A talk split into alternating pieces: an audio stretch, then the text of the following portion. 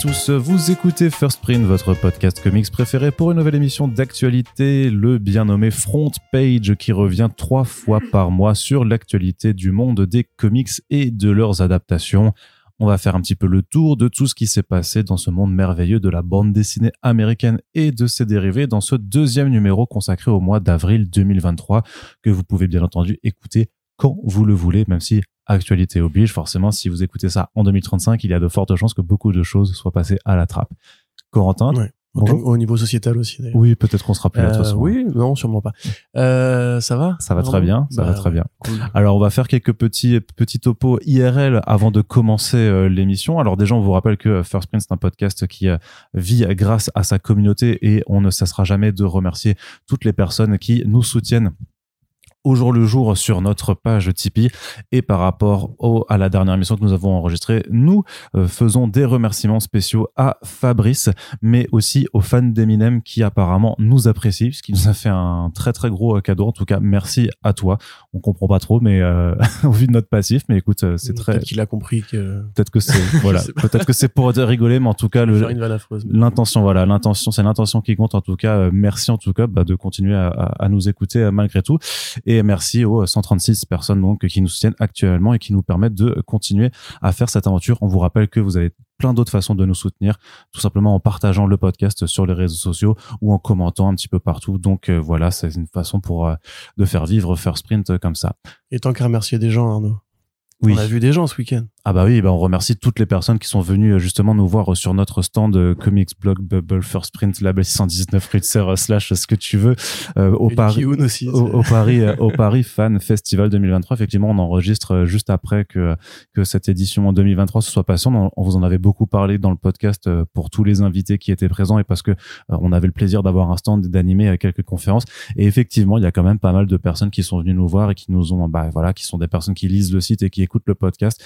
Et il y a rien qui fasse plus chaud au cœur de simplement avoir euh, vos avis, vos encouragements euh, IRL. Ça fait vraiment du bien de savoir qu'on est effectivement écouté par des vraies personnes. Euh, et, euh, notamment, euh, j'ai une pensée émue pour euh, ce, ce jeune garçon dont je n'ai hélas pas euh, demandé le prénom parce que je devais partir en conférence qui devait avoir entre 10 et 12 ans et qui me demande un, un Big Girls. Et je lui dis mais tu connais First Print et il fait ouais mais j'adore j'écoute trop et tout ça. Et euh, ça c'est voilà c'est la relève c'est la prochaine génération et Mm. ça fait vraiment trop plaisir Tu t'es senti comme Squeezie à ce moment-là? non, pas du tout, parce que je sais pas, je, je connais pas Squeezie, mais euh, du coup, je me suis juste senti content de voir qu'on a voilà des, des vraiment des, des, des jeunes lecteurs très jeunes, mais qui qui nous écoutent déjà et qui apparemment à qui on arrive à faire découvrir quelques BD, puisque c'est le but de ce podcast, c'est de mettre en avant Ouais. principalement les auteurs Même et si on n'a pas toujours, toujours trop le temps de discuter sur ces salons-là. Donc, par, moi, je tenais quand même à m'excuser à tous les gens qui m'ont juste salué. J'ai dû filer pour faire un autre truc à côté parce que on y va aussi pour bosser, nous, sur place. Donc, euh, voilà. Mais on vous aime, tous et toutes. Et moi, j'ai eu le temps de, de rester un peu plus sur le stand quand même, euh, notamment le dimanche. Et aussi, ben, un grand merci à toutes les personnes qui ont joué le jeu et euh, qui, euh, qui ont voulu que je leur signe des, des Big Girls, des euh, Billionaire Island et même des Colder. Je crois qu'en tout, j'en ai- j'ai dû en signer une bonne dizaine, peut-être même une quinzaine. Waouh! Ouais, j'ai envie de dire, c'est un peu, euh, c'est c'est super touchant en tout cas de, de voir. La, la vanne, je veux une signature par Arnaud Kikou représente la moitié des ventes de Billionaire Island en France. quand même Non, mais alors, faut savoir, faut savoir, faut savoir pour de vrai que j'avais dit à, à Urban d'en avoir sur leur stand libraire. Ils en ont pris euh, cinq. Il y en a trois qui sont partis.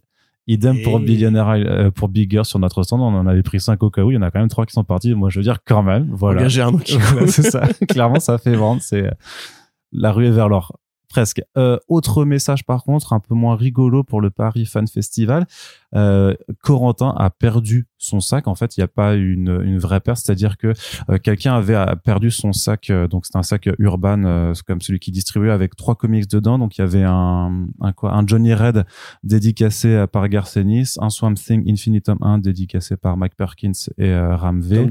le tome 2, pardon, et également un public domain, c'est ça? Oui, pas dédicacé puisque Pas- tu veux dire ce qui n'était pas là. pas là. Et donc, en fait, euh, on l'avait laissé sur le stand, enfin, Quentin l'avait laissé sur le stand, et quelqu'un qui avait apparemment perdu aussi son sac urban euh, l'a récupéré par erreur. Alors, j'ai déjà lancé un appel sur Twitter pour essayer de retrouver cette personne, et si jamais, et a priori, je pense que c'est peut-être quelqu'un qui nous écoute ou qui nous suit. Donc, si jamais tu te reconnais, euh, bah, on aimerait bien que Corentin puisse récupérer euh, ses comics dédicacés, notamment le, le Garcenis qui est vraiment dédicacé à son nom, ou si quelqu'un a vu, euh, donc je crois que c'était euh, le, le, dim- le samedi, Samedi, di- Euh, non, c'était le dimanche. le dimanche, le dimanche après-midi, le dimanche en, début d'après-midi, notamment parce que d'autres personnes nous ont ra- rapporté sur les réseaux sociaux que cette personne s'est peut-être rendu compte plus, un petit peu plus tard sur le stand de, de Faribol où il y avait en attendant Matteo Santoluco qu'on lui avait donné le mauvais sac. Donc euh, voilà, c'est une erreur, l'erreur est humaine et il y a vraiment pas pas de problème. Mais si jamais quelqu'un arrive à, nous, à, à retrouver cette personne ou si cette personne nous écoute, ce serait vraiment cool de rentrer en contact. Tu peux me DM directement sur, sur Twitter ou par le formulaire de contact du site euh, pour qu'on puisse essayer de, même. Oui, mais c'est moi qui fais le boss du stand, donc c'est Ah, laisse-moi pardon, laisse-moi gérer les trucs, t'inquiète. Pour que Corentin soit voilà, pour que Corentin soit content. Euh, voilà, c'est, on espère, on croise les doigts pour que ça se passe. Corentin, maintenant du côté de l'actualité comics, on démarre avec toi puisque euh, l'auteur Don Rosa est revenu pour ce qui est a priori une dernière fois sur cette fameuse polémique dont on avait qu'on avait déjà abordé sur la censure de euh, ces euh, de certaines de ces histoires de la jeunesse de Picsou. Euh, et il explique en fait dans un long post qu'il avait lui-même proposé en fait de faire des modifications ou de ou de commenter en fait l'ouvrage pour expliquer la chose et qu'en fait ben, Disney a quand même fait la sourde oreille et a juste décidé que les histoires incriminées donc pour des questions de représentation du personnage de Bombi le zombie qui ne correspond pas en fait aux valeurs de, Di- de Disney, sachant que lui-même, que Don Rosa avait déjà retravaillé en fait les stéréotypes de, de, de dessin de ce personnage par rapport à ceux de Karl Barks. Mais donc malgré tout ça, Disney fait la sourde oreille et en fait ne veut plus que ces histoires soient réimprimées euh, dans les futures éditions de la jeunesse de Picsou, ce qui a un énorme problème notamment pour le chapitre 11, donc dans lequel Picsou se fait poursuivre par Bombi le zombie tout au long, puisque Don Rosa li- explique lui-même que c'est le grand climax en fait de son histoire, où c'est le, le moment, on l'avait déjà expliqué dans le podcast, c'est le moment de bascule en fait, où justement euh, Picsou devient comme, euh, complètement corrompu par euh, le pouvoir de l'argent, enfin par l'envie de l'argent, et commence à devenir quelqu'un de- d'horrible, ce qui va aboutir ensuite au dernier chapitre où bah en fait il a perdu un- tout contact avec sa famille. Ouais. Euh, Ouais, désolé, j'ai un peu fait le résumé Ça, du voilà. truc, mais c'était pour eh ben, parler. du coup, Disney a refusé. Allez hop, Voilà. Euh, non, effectivement, ce terrible, ce qu'il faut rappeler, c'est effectivement le personnage de Bambi the Zombie n'est pas une création ou un caprice personnel de, Don Rosa. D'ailleurs, en fait, euh, Karl Barks, enfin, pardon, Don Rosa a créé en fait assez peu de choses dans euh, ce qu'il a fait avec Picsou. Il a créé toute la jeunesse, en- évidemment, mais ça s'inspirait beaucoup des récits de Picsou. Et au point de vue des personnages, la majorité des figures euh, relativement essentielles étaient déjà présentes euh, dans l'œuvre de Karl Barks, donc qui est le créateur de Picsou et l'un des plus grands, si pas le plus grand architecte du monde de Donald Duck. Voilà, c'est Karl Barks est considéré comme un des grands auteurs qui a posé les premiers jalons de l'univers de Donald et des canards de chez Disney. Euh, quand Don Rosa reprend euh, son histoire entre la fin 80, des- milieu 90 et euh, début 2000, il va faire une sorte de grand hommage digéré, un petit peu comme Grant Morrison avec Batman par exemple. Voilà, c'est une sorte de grande réinvention de ce qui était déjà là. Et donc Bambi the Zombie, bah, qui était effectivement dans l'histoire, donc on a une histoire qui était Donald Duck for Color Comics euh, 238, qui était publié en 1949, donc à une époque où évidemment les débats sur l'égalité euh, des blancs et des noirs n'étaient pas du tout, du tout ce qu'elle a été dans les années 90. Une époque où effectivement il n'y avait pas encore eu la marche des droits civiques, il n'y avait pas encore eu Martin Luther King, il n'y avait pas encore eu même, enfin c'est qu'on va dire, mais euh, des, des beaucoup de noirs à Hollywood, beaucoup de noirs dans la chanson, etc. Enfin si en l'occurrence, mais voilà, donc évidemment, Karl Barks s'est pas posé ces questions-là. Il a appliqué des stéréotypes racistes qui étaient aussi en présence dans les comics de super-héros, qui étaient aussi en fait la norme, la vogue euh, de ce moment-là. Donc euh, quand euh, Don Rosa effectivement s'est dit qu'il allait devoir, enfin qu'il voulait euh, recréer le personnage de Bombi, et c'est expliqué très bien dans l'éditorial qui est euh, disponible à la fois chez Fantagraphics et aux éditions Glénat Glénat, ouais. en France, c'est que voilà, il, il a dit en, dans le contexte de 1993, je ne pouvais pas euh, appliquer stri- stricto sensu le même euh, caractéristique physique à, à Bambi the Zombie. Donc il a effectivement essayé à sa façon de changer les choses, mais ce qui était une modernisation dans les années 90, forcément au regard du présent, euh, peut passer encore une fois pour poussiéreux. Euh, ce qui est dommage, c'est donc effectivement que Don Rosa, lui, comprend en fait que ça puisse poser problème puisqu'il est déjà revenu sur le sujet à plusieurs reprises. Et il a proposé, enfin les éditeurs de Don Rosa ont proposé que euh, soit appliqué à un encart, voilà, qui disent cette histoire contient ce personnage, voilà son, vo- voilà pourquoi il a été dessiné comme ça, voilà d'où il part, d'où il vient, et il faut le remettre dans son contexte. Le même type d'encart qui a été mis euh, sur euh, au début de voilà autant n'emporte fait, ouais. alors que déjà à que, l'époque hein. les gens tu te rappelles que les gens avaient euh, eu enfin une partie des gens avaient hurlé quand le film avait été temporairement retiré de la plateforme juste pour que cet encart soit rajouté Oui. c'est à dire que là Ouais, c'est on n'y est même pas Et Disney de toute façon applique aussi euh, ça avec leurs propres cartoons ou leurs propres parce qu'il y a un historique raciste chez Disney aussi. Je veux dire encore une fois, à une époque, la société américaine dans son ensemble était pas sensibilisée à euh, ces problématiques-là. Et la caractéristique euh, du pygmée qu'on a vu dans énormément d'œuvres de fiction, elle s'est répandue dans les dessins animés de chez Disney, dans, dans les bandes dessinées, etc. Enfin, c'est quelque chose qui était très, très fréquent, très commun. On peut retrouver des histoires où Superman va en Afrique, et en Afrique, c'est quoi? C'est pas, c'est pas des villes, c'est pas des civilisations, c'est des villages, des huttes, des mecs avec des lances et euh, des boucliers, tu vois. Donc effectivement, quand un film ou un truc qui représente vraiment un enjeu économique pose ce problème-là, Disney est ok pour mettre effectivement un encart euh, d'explication.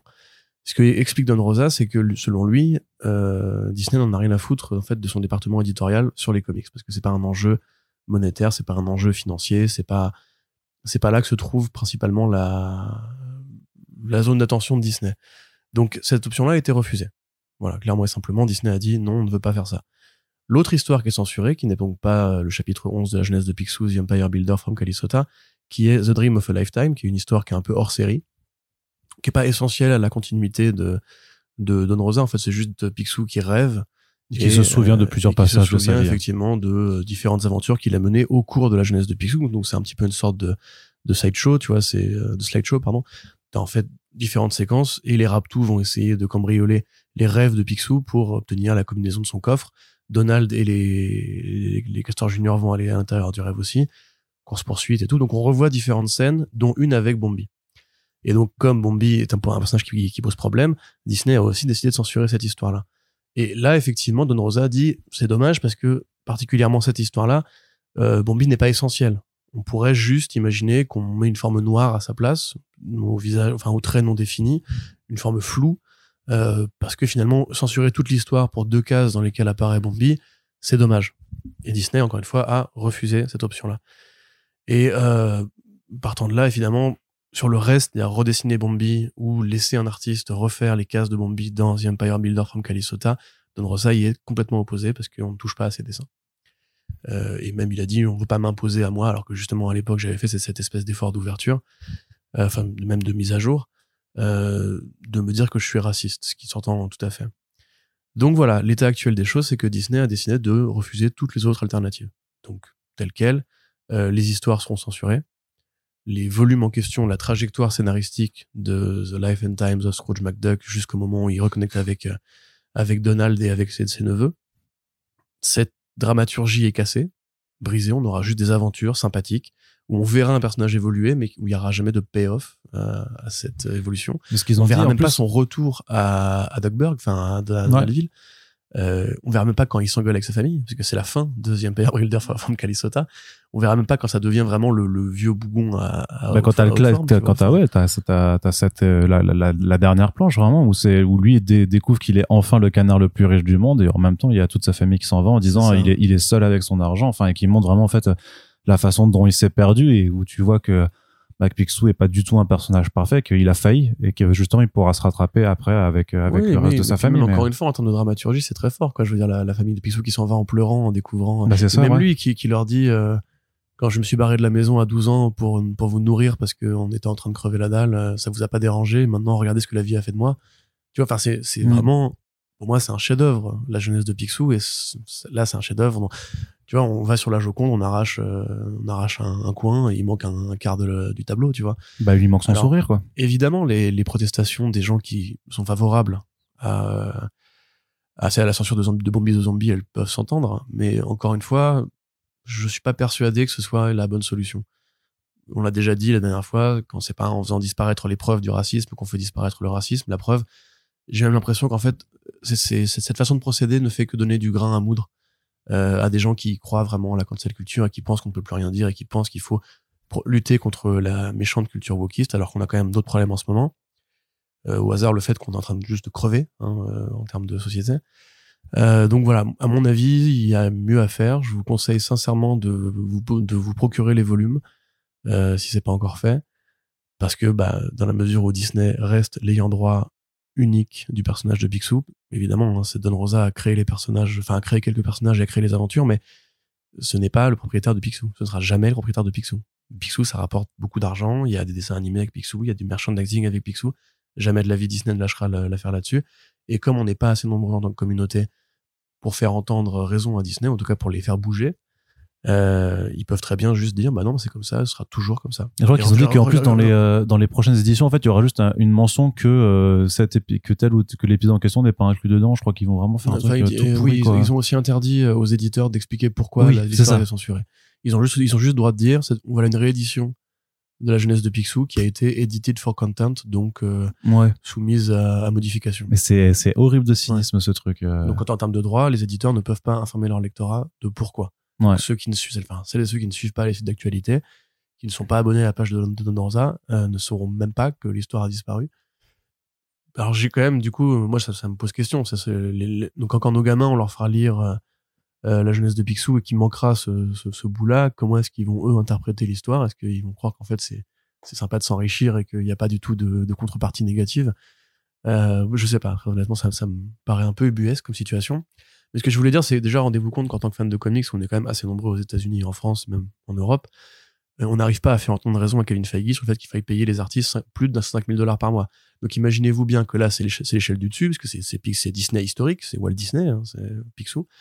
Euh, et c'est des BD qui se vendent, oui, elles sont, c'est connu, les BD de Don Rosa, mais c'est pas aussi connu que Captain America qui a droit à un film tous les deux ans, tu vois. Donc, euh, à mon avis, c'est vraiment un combat perdu d'avance. Euh, encore une fois, parce que les grosses sociétés qui possèdent ces personnages peuvent faire ce qu'elles veulent. Un petit peu comme quand on fait disparaître un contenu d'une plateforme de streaming, tu vois. Où on dit, bah, bah euh, a disparu. Et tu auras plus jamais accès. Et démerde-toi. Donc voilà, pour la conservation du patrimoine, au moins, il faudrait se poser la question de, de que faire. y a-t-il des, des, alternatives? Y a-t-il des groupements d'auteurs, des syndicats d'auteurs à mettre en place? Je ne sais pas. Parce que là, c'est précisément la jeunesse de Picsou. Mais Marvel, par exemple, s'ils devaient, devaient, se poser la question des comics qui euh, incorporent des représentations racistes, il y a énormément d'autres sujets. Il y a énormément de BD qui peuvent disparaître du jour au lendemain du, du regard public. Encore une fois, ça pose la question de oui, mais l'art dans ce cas-là, qu'est-ce qui devient? Est-ce qu'on n'a pas besoin de garder une trace de ces machins-là quand même? Est-ce qu'il ne faut pas justement contextualiser, comprendre dans quel, dans quel monde ça a été créé et écrit? Euh, même les comics, les comics Captain America de propagande, il y a des trucs euh, envers l'Asie mmh. qui sont horribles. Et c'était déjà, je crois, Kirby, tu vois. Mais même dans notre paysage, tu regardes, je sais pas si tu vois un peu Buck Danny, euh, les, les, BD d'aviateurs, tu regardes les tout premiers, les toutes premières histoires qui se passent littéralement, ouais, donc pendant la Seconde Guerre mondiale aussi, là, en termes de mmh. dépiction des, des, personnages asiatiques. Même Spirou. Ouais, non, mais c'est ça, on a tous, enfin. En Afrique, mais c'est, c'est ça, c'est que si tu fais juste disparaître comme si ça n'avait pas existé, enfin, mais c'est quoi la leçon à retenir? Enfin, c'est. Euh, ah, ça y est, ça y est, je, nous entends là et on parle comme des mecs de droite, ça y est. Non, mais c'est dystopique. non, mais c'est pas ça, mais c'est que c'est faut, faut expliquer en fait. Oui, je suis d'accord. Moi, je, mais moi, je suis d'accord, si mais j'ai l'impression qu'on a, enfin, les, à cette échelle-là de, puissance économique, on se pose pas la question de la nuance en fait. Tu vois, c'est, euh, pour eux en fait, c'est, c'est une tempête dans un verre d'eau. Tu vois, pour nous c'est grave, mais pour eux c'est, c'est bon, ça a disparu. Voilà. Et on passe au sujet suivant, tu vois. Donc moi, ça, j'avoue, encore une fois, ça me préoccupe. Euh, et ça m'inquiète parce que j'aime beaucoup ces bandes dessinées. Je grandis avec et je suis pas devenu raciste. Donc euh, voilà, peut-être que c'est un résumé un peu simpliste, hein, je m'en excuse, mais là je suis un peu quand même agacé qu'il même pas au moins une sorte de... Alors que là, effectivement, Don Rosa, en plus, qui n'a pas dit Disney c'est les enfoirés, etc., il a juste expliqué son point de vue. On sent qu'il est quand même un peu, un peu brusqué, quoi, mais euh, voilà, c'est, là on censure pas un, affreux euh, fasciste, tu vois. On censure un mec qui a fait l'enfance de beaucoup de gens et qui transmet des valeurs plutôt positives, mais qui, qui compose avec le fait que les États-Unis bah, ont, ont, eu très longtemps un historique raciste euh, dans la présentation. C'est comme ça. Et enfin voilà. Ouais, ouais, non, c'est c'est vraiment vraiment vraiment euh, terrible comme euh, comme situation, je trouve. Bref, du côté des bonnes nouvelles, on a beaucoup d'annonces de VF qui nous sont parvenues ces derniers jours puisque Panini et Urban ont décidé de de faire leurs annonces. Généralement, ils le font souvent au même moment et on vous remercie pour tout le travail que ça nous donne. En fait, c'est ironique, bien sûr. On vous remercie pas parce que du coup, ça nous fait des journées beaucoup trop chargées. Mais des bonnes BD. Mais ce n'est pas grave. Voilà, il y a des bonnes BD qui arrivent. Donc, on fait le point sur les annonces principales. Pour le reste, vous pouvez vous rendre tous les jours sur comicsblog.fr ou sur les pages euh, des éditeurs concernés si vous voulez. Euh, nous, on apporte juste un un peu plus de description et on vous dit généralement si c'est bien ou si c'est pas bien quand on a déjà lu euh, les choses. Mais donc pour le coup du Wonder Woman, il y en aura quelque quelque part chez Urban cet été avec le Wonder Woman Historia de Kelly Sue DeConnick et le dernier tome de la trilogie Wonder Woman Terre 1 de Grant Morrison et Yannick Paquette. Dans les deux cas, c'est du bon. c'est du bon. non, le présentateur. non, mais c'est clair. Patrick Sébastien. Alors c'est super. Euh, c'est euh, vraiment Kelly- super. euh, euh, c'est incroyable. Ce que tu fais, euh, Grant, euh, je trouve ça euh, incroyable. C'est terrible. Vraiment, c'est euh, c'est vraiment un pote. Euh, je passais à nous-mêmes un peu, tu vois.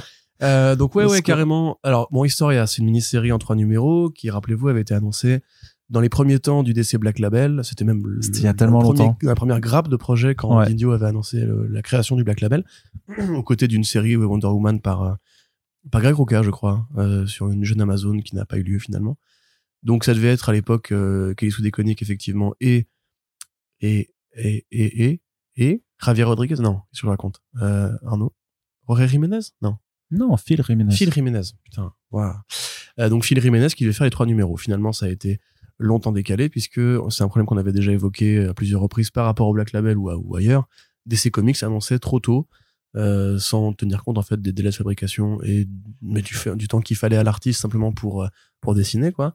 Donc Jiménez a un peu fait traîner le projet et finalement probablement quand DC en a eu un peu marre d'attendre euh, ils ont décidé en fait de basculer le truc euh, en un numéro un artiste et en l'occurrence une artiste puisque les deux suivantes sont Jean A et euh, Nicolas Scott donc ils font chacune un numéro alors euh, c'est un super projet. Ça raconte effectivement comment le peuple des Amazones va croiser la route de Hippolyta, une jeune femme un peu mystérieuse, qui va devenir leur reine, et euh, la relation en fait métaphorique de, des femmes aux hommes dans la société grecque et en général dans les sociétés patriarcales, puisque c'est un débat que se font Zeus et Héra sur euh, ce qui arrive aux femmes est-il juste? Selon Héra, non, évidemment. Selon Zeus, oui, évidemment. Et euh, chacune va, on va dire, un peu prendre un champion façon euh, choc des titans, tu vois, euh, ou avec avec les Argonautes. Eff- effectivement, Hera du coup choisit Hippolyta et le volume se termine par la- la- l'annonce prophétique d'une Wonder Woman des temps futurs. C'est très beau, c'est très bien composé, il y a une vraie science des planches. Je crois que ça avait été sélectionné ou, ou lauréat d'un Eisner Award pour le travail de Jiménez particulièrement. Ouais. Euh, qui effectivement a livré des planches assez magnifiques avec des utilisations de vases qui grecs pour raconter des histoires avec beaucoup de- de- d'effets de surimpression des textures sur les couleurs. Enfin c'était assez magnifique effectivement. Euh, c'est une belle origine dans l'origine voilà. C'est un peu le, Pennyworth de Wonder Woman. Euh, à côté de ça Wonder Woman Terre 3 c'est tout l'inverse parce que justement c'est une histoire qui est plus crépusculaire mais quand même très lumineuse puisque la trilogie Wonder Woman de Terre 1 de euh, Grant Morrison et Yannick Paquette ça reste une lecture assez optimiste, assez enlevée du personnage. Euh, c'est pas Dead Earth, tu vois, par exemple. Donc là, on avait commencé euh, Terre 1 par une, pareil, une sorte de mise à jour, de modernisation, en fait, des idées de William Moulton Marston, le créateur de Wonder Woman, qui avait à l'époque imaginé ce personnage en compagnie de ces deux femmes comme euh, un rôle modèle, comme on dirait en français, une figure d'inspiration pour les jeunes filles qui pourraient lire ses comics et imaginer que ce serait plus tard leur rôle de gouverner le monde de demain. Parce que Marston pensait vraiment qu'en fait, les, les femmes qui naîtraient dans les années 40 seraient amenées à, dominer la société euh, un jour. C'était un, monsieur un peu, farfelu a priori, mais il avait en tout cas des vrais, une vraie aspiration féministe. Euh, il avait aussi des préférences sexuelles qui sont à la fois documentées et référencées et qui servent aussi de, de petits tissus un peu ironiques euh, dans ce que met Morrison des pratiques, on va dire, de, sur, sur Themyscira. Mais donc l'esprit positif, euh, la, la quête de l'amour chez Wonder Woman, pas de l'amour euh, d'un homme ou d'une femme, mais de l'amour universel, euh, est vraiment au cœur de la trilogie. Et en même temps, bah, le fait est que Morrison a très bien conscience que euh, il est écrit dans un contexte, qui est le contexte post-MeToo, et que bah, il, est très important de rappeler effectivement le- l'enjeu de Wonder Woman comme première super-héroïne dans un monde qui bah, qui comporte encore une fois des, des idéaux réfractaires sur la, la mise en place des, des convictions féministes. Donc là, c'est la bataille finale entre les hommes et les femmes. C'est euh, Ares qui représente donc le côté belliqueux du genre masculin contre Wonder Woman qui représente le côté euh, c'est c'est archétypal de ouf, hein, mais le côté doux euh, et bienveillant de la, ma- la féminité. Donc euh, voilà, c'est Morrison assume très bien ce propos qui est à la fois second degré et à la fois un hommage à quelqu'un qui pensait vraiment que c'était le cas. Donc on a la bataille finale et euh, de superbes pages encore une fois, euh, des références très évidentes aux Trumpistes euh, ou aux Zemmouriens français, on va dire, avec tu sais voilà les, les mecs euh, man cave euh, avec les t-shirts et compagnie, tu vois. Donc c'est voilà, c'est toujours à, la fois un peu une satire, un peu un hommage, un peu une histoire premier degré, mais très peu. Enfin, c'est vraiment tout est allégorique et, euh, et même pas vraiment allégorique. Enfin, tout est vraiment très clair. Euh, donc c'est c'est une très bonne lecture. Euh, on- ça nous fait plaisir de voir que Morrison est encore là, un petit peu distant au point distante, mais euh, que cette BD là arrive finalement chez Urban. Ça avait été aussi une arlésienne, hein, euh, Wonder Woman Earth One. Quand il l'avait annoncé au départ, ça devait être euh, pareil dans les premiers projets après Superman. Finalement, ça a mis assez longtemps à se faire. Une fois que Morrison et Paquette ont mis le projet en route, il n'y a pas eu vraiment de, de pause. Ça a été assez, assez fluctuant. Enfin, assez. Régulier, mais c'est juste ouais. que ça a mis le temps à venir quand même. tout à fait. Mais en tout cas, c'est une trilogie qui a eu lieu. Mm. Tu vois, et comme le Batman Earth One de Geoff Jones, on peut considérer que c'est les derniers vestiges d'une initiative éditoriale qui n'aura pas de, de suite. Oh non, non, bah elle est abandonnée. Ça fait quand- combien de temps qu'on n'a plus de Earth One maintenant euh, Mis à part justement Depuis, les. euh, euh, Batman de- tome 3. Enfin, Ouais, parce que je crois que la Green Lantern aussi, ils ont voulu la finir. Je me rappelle même plus si le tome 3 était sorti. Et, mais à part ça, il n'y a, pas eu d'autres euh, trilogies, en fait, d'a- d'amorcer. Entre bah, Batman, le Superman, et Wonder Superman, Woman. euh, le Superman de Ouais, de Straczynski, qui est jamais arrivé. qui est jamais arrivé, hein. Il n'y a pas eu de tome 3 euh, One. Si, Ah bon? Si, si, je crois. Putain, Non. la vache, la preuve que c'est. Après, ça ça a euh, pardon, ça a démarré, ça a démarré en 2011. Hein, c'était, euh, c'était il y a très très longtemps et c'était à l'époque où justement Dan Didio pensait que le graphic novel, enfin que l'album direct était le, le l'avenir du, euh, du, du, du direct market, du marché direct et, euh, et c'est pour ça qu'ils avaient mis pas mal d'efforts là-dedans et au final ça ne s'est, ça ne s'est pas fait parce Ah, que Il n'avait pas forcément tort, mais il était un peu. Bah non, parce que c'était- et- Batman, Superman et pas- Wonder pas mal, Woman. Pas mal. Je l'avais pas euh, vu venir en plus. ah bah là, ouf comment surpris. là, ouais. Il est pas forcément tort, c'est juste que c'était euh, trop tôt et que. Mais et pas, même pas- aujourd'hui- pas, pas- pas dans la bonne maison. En fait. non mais même aujourd'hui tu vois bien que c'est pas le cas parce qu'au final ce qui fonctionne bien enfin le single issues est toujours là indé, le, le single issues euh, bat de l'aile. oui mais on n'est pas sur l'indé là C'est ce que je dis. Et quand tu vois ce que fait- Pas, pas chez cet éditeur là. Et quand tu vois ce que fait, euh, ce qui se passe avec le Black Label, tu vois clairement qu'il y a une forme d'entre-deux qui a été trouvée, qui est assez idéale en fait par rapport à, à justement ce que Earth One euh, voulait être, je pense. Ouais. Je pense. Ouais. On sera peut-être pas d'accord. Je te propose. je te Bah, écoute, je te propose. On, on pose le micro, on va se battre. Mais te- sinon, il y a aussi la Poison Ivy de J. Willow Wilson. hein. Tout à fait. Ça, Putain, tu veux pas me laisser faire mes vannes aujourd'hui. hein. Toi, Non. tu clairement Bah, tu m'as t'as déjà fait tort là, c'était nul. t'as- pas le time. T'as pas le time. Oui, mais effectivement. Tu l'as déjà tellement éculé, frère. Mais elle est géniale. Elle est géniale. Tu sais le nombre de gens sur le stand du PFF qui sont venus me voir, qui m'ont fait ah putain franchement la blague avec ta pas tort, elle est incroyable. Combien? Combien? Tu veux savoir? Combien? Combien Zéro. voilà combien? Allez, c'est ça. Allez, du coup, euh, euh, c'est Urban Comics, c'est un mois un auteur ou une autrice, puisque vous l'avez déjà remarqué, nous on, a la chance de pouvoir accompagner euh, ce programme avec les interviews qu'on a déjà faites de James Tynion, Ford Chipsdarsky et Jeff Jones et Jeff Lemire qui arrive tout bientôt. On vous le dit, ça arrive tout tout bientôt. Et donc euh, en août, ce sera J. Willow Wilson qui sera à l'honneur avec la sortie notamment de sa série Poison Ivy euh, dessinée par Marcio Takara, l'un des rares titres chez DC ces derniers temps qui est passé de mini-série à ongoing, qui a fait justement le chemin inverse de, des titres en général. Ça avait été annoncé l'an dernier pour euh, dans le cadre en fait du, Pride Month, euh, puisque donc Poison Ivy est un personnage maintenant euh, très euh, représentatif euh, des communautés LGBT+.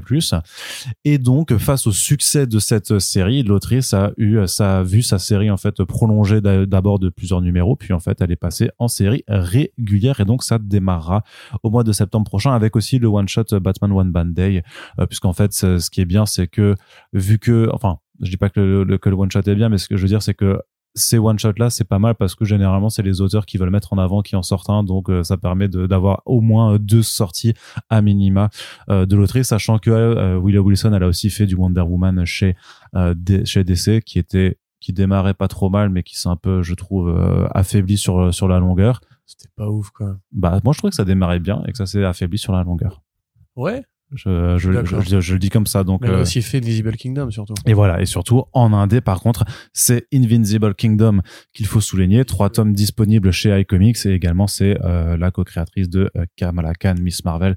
Donc ça par contre c'est chez Panini. Mais du coup, Poison Ivy c'est plutôt bien, Corentin? Bah oui, c'est très bien, effectivement. C'est l'histoire de Ivy qui a été séparée du, du Green, l'énergie qui connecte les plantes entre elles dans l'univers d'essai, l'énergie du vivant, l'énergie de la nature, etc. Lisez Swamp Thing par Alan Moore ou par Ramvé. Euh, et rendez-moi mon tome. Euh, voilà. Et qui donc décide de partir un peu en road trip pour aller buter euh, bah, des gens qui en fait ont des pratiques polluantes simplement. On, on la rend vraiment à son rôle d'éco-terroriste affiché, mais pour ça donc elle doit se séparer de Harley. Très belle scène entre Harley et Ivy dans toute la BD.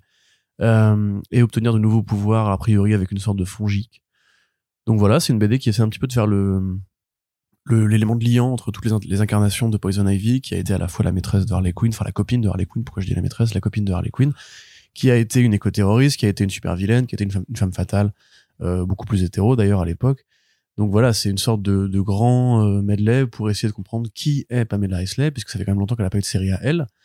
Euh, et en parallèle de ça, effectivement, de la connecter avec l'idée justement qu'il y a eu des comics Swamp Thing à une époque, c'est des comics d'horreur, donc là on peut se permettre de bastonner un petit peu, on peut se permettre de parler de trucs euh, sérieux du monde réel comme euh, la culture de la gave, etc. Tu vois, c'est des vrais trucs qui sont débordés dans la, dans la, dans la BD.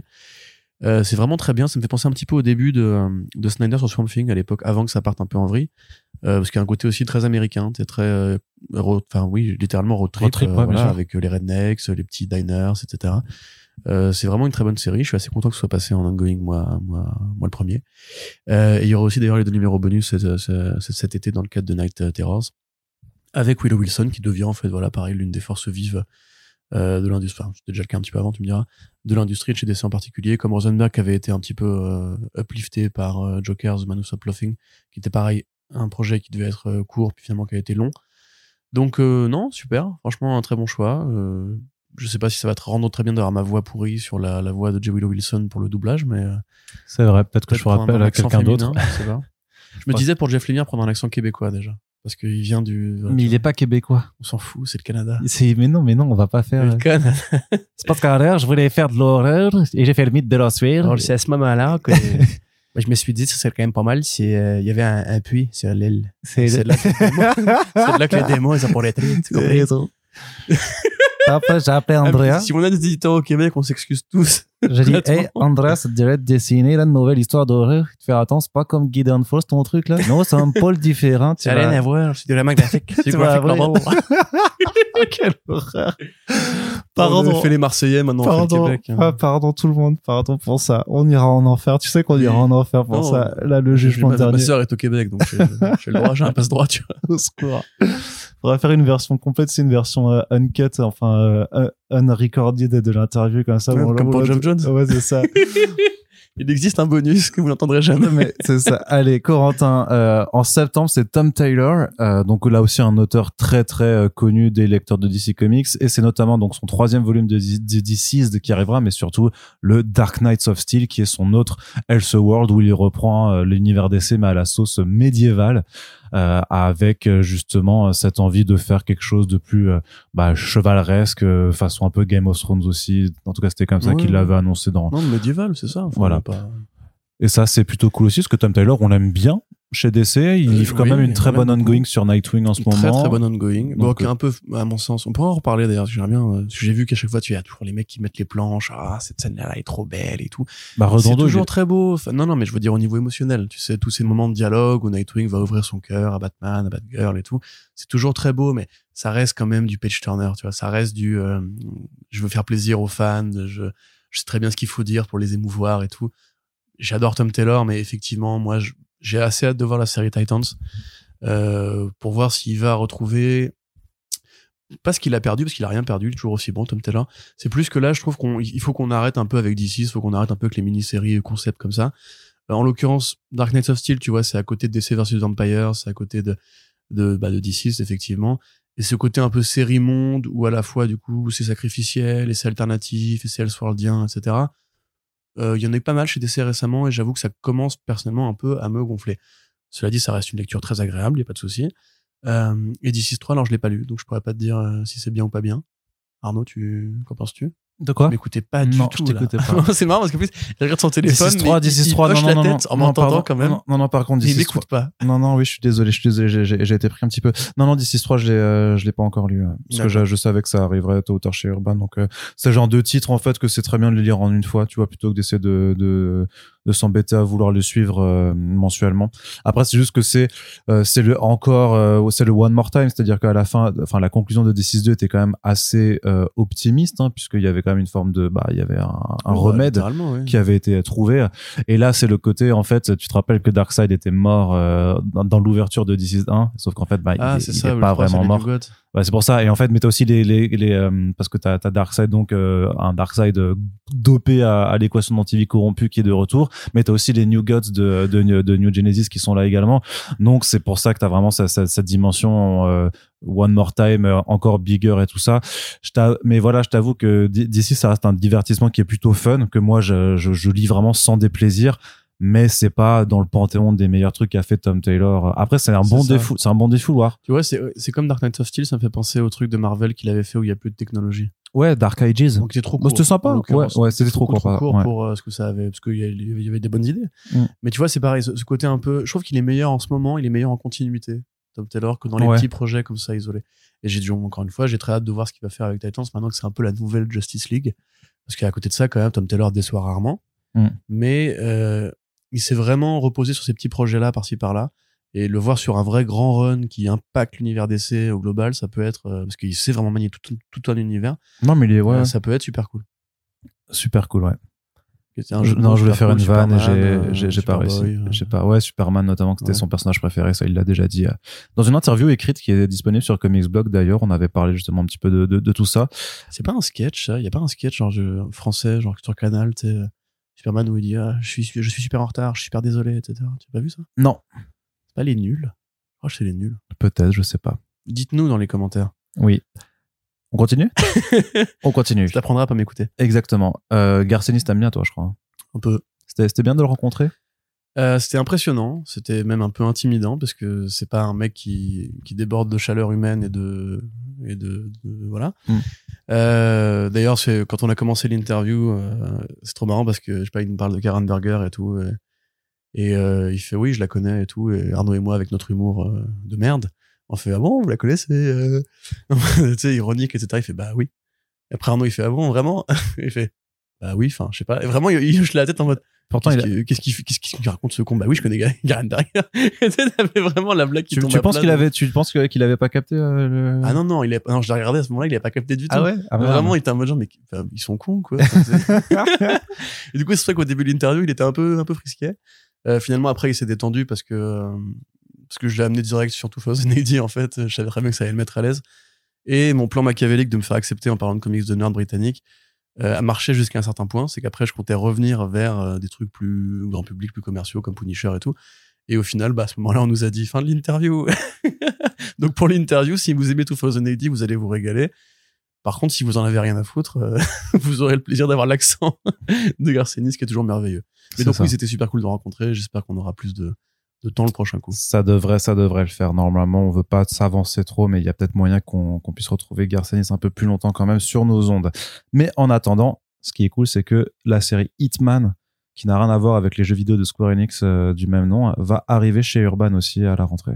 Je me demande même si la série en comics n'est pas antérieure au jeu Hitman, parce que c'est Bah si, euh, on peut- bah si, je pense. 96, il y avait déjà eu du Hitman en 96. C'est PS2, non Je Hitman sais pas, PS1. Non, non, ouais, je sais plus.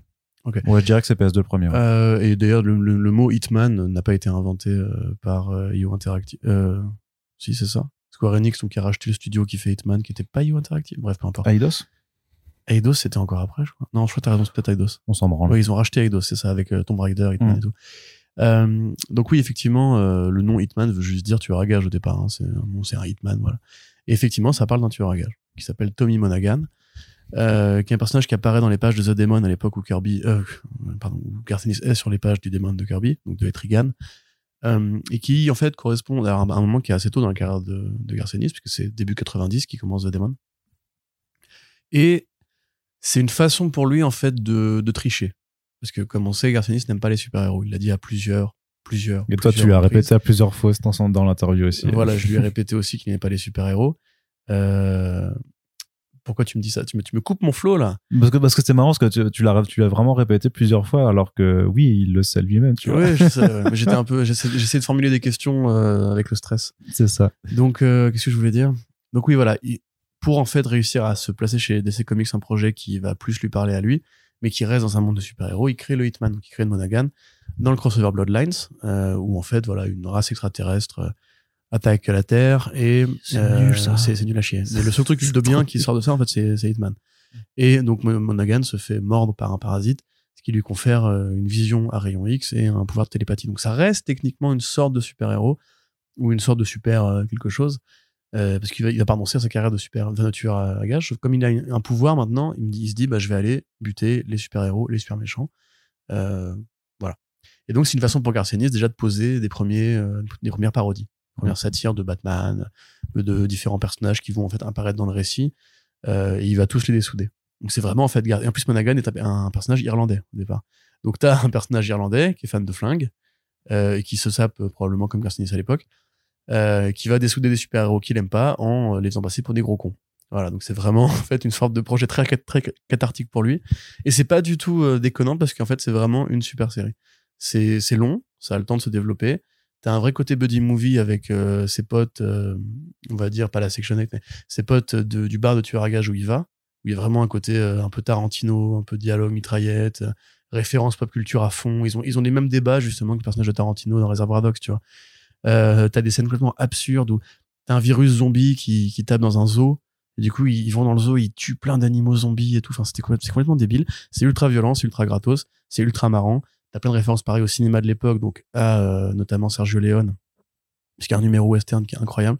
T'as des références à John Woo, enfin, t'as plein de trucs comme ça. C'est super généreux, c'est super riche, c'est super drôle. C'est John McCrea au dessin, donc c'est beau. Il faut aimer, hein, c'est un style un peu toon aussi, mais c'est très beau. Euh, et c'est vraiment en fait l'anticipation de The Boys. C'est le, le, tu vois, on disait The Pro, c'est le brouillon de The Boys. Non, c'est Hitman, le vrai brouillon de The Boys, parce que c'est sur le temps long. Et comme d'ailleurs dans The Boys où t'as Butcher et Il y a pas un, un personnage qui s'appelle El Bueno ou un truc comme ça? Euh, El Guano, oui, ça c'est dans Section 8. dans cette chaîne Oui, mais ça c'est le spin-off de, Ouais. de Hitman, hein, bien sûr. Euh, mais t'en as plein, enfin, t'as vraiment des, des gros creeps hein, dans. euh, Non, parce que je me, je 8. me rappelle que quand même quand on était sur DC Planet, que c'était quelque chose que The Riddler, de notre ancien camarade, qui en parlait, euh, qui en parlait souvent en fait et qui tripait de, de ouf déjà sur, en- enfin sur Hitman. euh, Oui, c'est un sur- violeur qui dit Bueno tout le temps. C'est ça, voilà. Il dit Bueno. un sourire de, de- un sourire affreux. Et c'est un, et c'est un, quasiment c'est un super héros, hein, par contre. Ah, mais quel enfer, hein. C'est trop bizarre. Bref.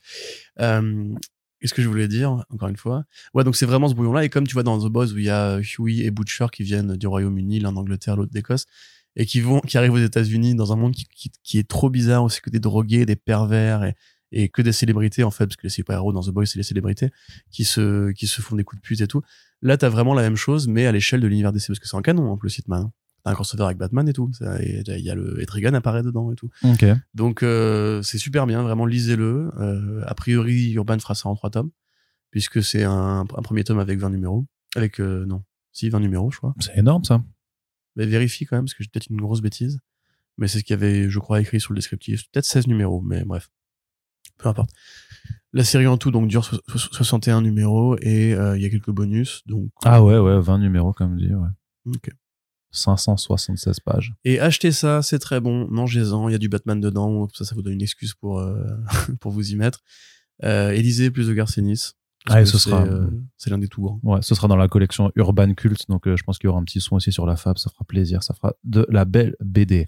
Du côté du Urban, on va terminer, je crois, oui, on termine avec euh, la quatrième vague des titres Urban Nomad qui a été dévoilée. Donc Urban Nomad, collection lancée le 26 août 2022, en même temps que la sortie VF de Billionaire Island. Il y en a un truc qui est resté dans les mémoires, l'autre pas. On se demande bien lequel.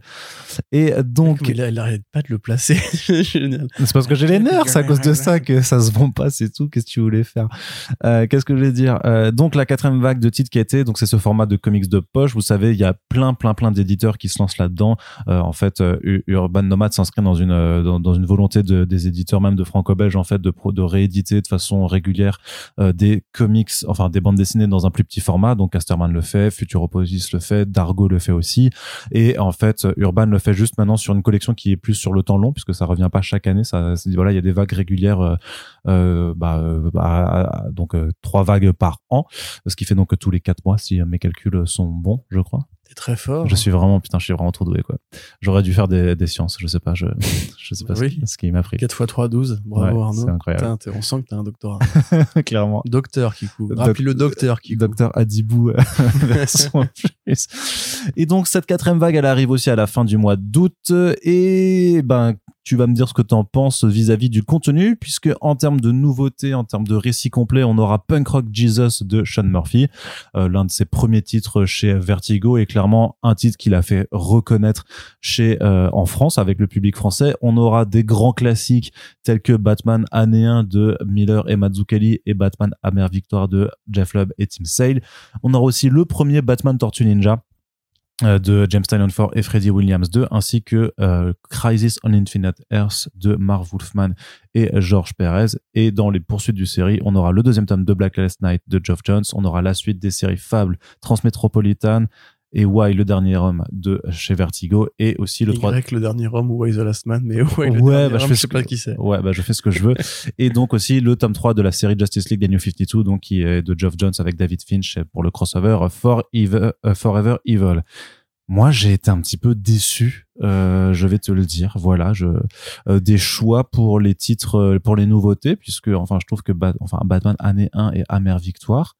Je vois pas pourquoi ils arrivent en Urban Nomad, sachant qu'on les a déjà eu encore plus que l'année dernière. Ouais, c'est ça que on les a eu déjà dans les dans les autres collections petit prix. Et euh, je t'avoue que j'ai je me dis mais ceux-là vraiment c'est euh, enfin j'ai pas j'ai pas trop compris. Oh, et, pareil pour le Batman Tortue Ninja euh, vu que la première fois qu'il avait été édité tu te rappelles c'était en Urban Kids donc déjà dans un petit format souple à, petit prix remarque c'était 10 euros. Donc euh, et déjà à l'époque il y avait eu des critiques par rapport à la taille des, euh, du, format pour la qualité des planches de Freddie Williams 2 donc là je me dis c'est presque contre-productif de le remettre dans un format de poche et bon alors Punk Rock Jesus Non, je- ça, je suis pas d'accord alors Punk Rock, Punk Rock Jesus par contre je suis complètement pour je pense que c'est complètement le format euh, pour le, le redécouvrir euh, Ouais, et toutes les séries Vertigo ça devrait euh, tu vois ça devrait être la suite logique Mm. j'ai envie de dire mais j'ai pas d'informations Sculpt j'attends vraiment qu'ils mettent Sculpt Scalp, dedans quoi. ah ouais mais Scalp en même temps t'as envie d'avoir des des grandes putains de Ouais, planches quoi Punk Rock Jesus, en plus, il y a un trait, non, mais c'est un manga, mais il y a un trait quand même. euh, Enfin, c'est particulier le, le, le dessin de, de Sean Murphy. RM Gorin, moi, je veux les détails, tu vois. Enfin, je veux. Ouais, mais je le truc, c'est que en termes de d'opportunités pour qu'un public redécouvre la série ou qu'elle vraiment, tu vois, que pour vraiment redonner lettres de noblesse Ouais, à ouais, ces ouais. titres Vertigo qui, quand même, enfin, vivent. Bah, 100 Bullets, par exemple. Ouais, aussi, par le- exemple. Le trait de il peut supporter la, une réduction de taille, tu vois. Ouais, c'est vrai que ça, enfin, il voilà, il y a plein en tout cas, mais clairement, c'est une collection, mais je, je, je crois que de toute façon, qui a été pensée surtout euh, pour, pour mettre des titres Vertigo dedans et que les gros euh, mastodontes d'essai sont un peu le, le cheval de Troie là-dessus.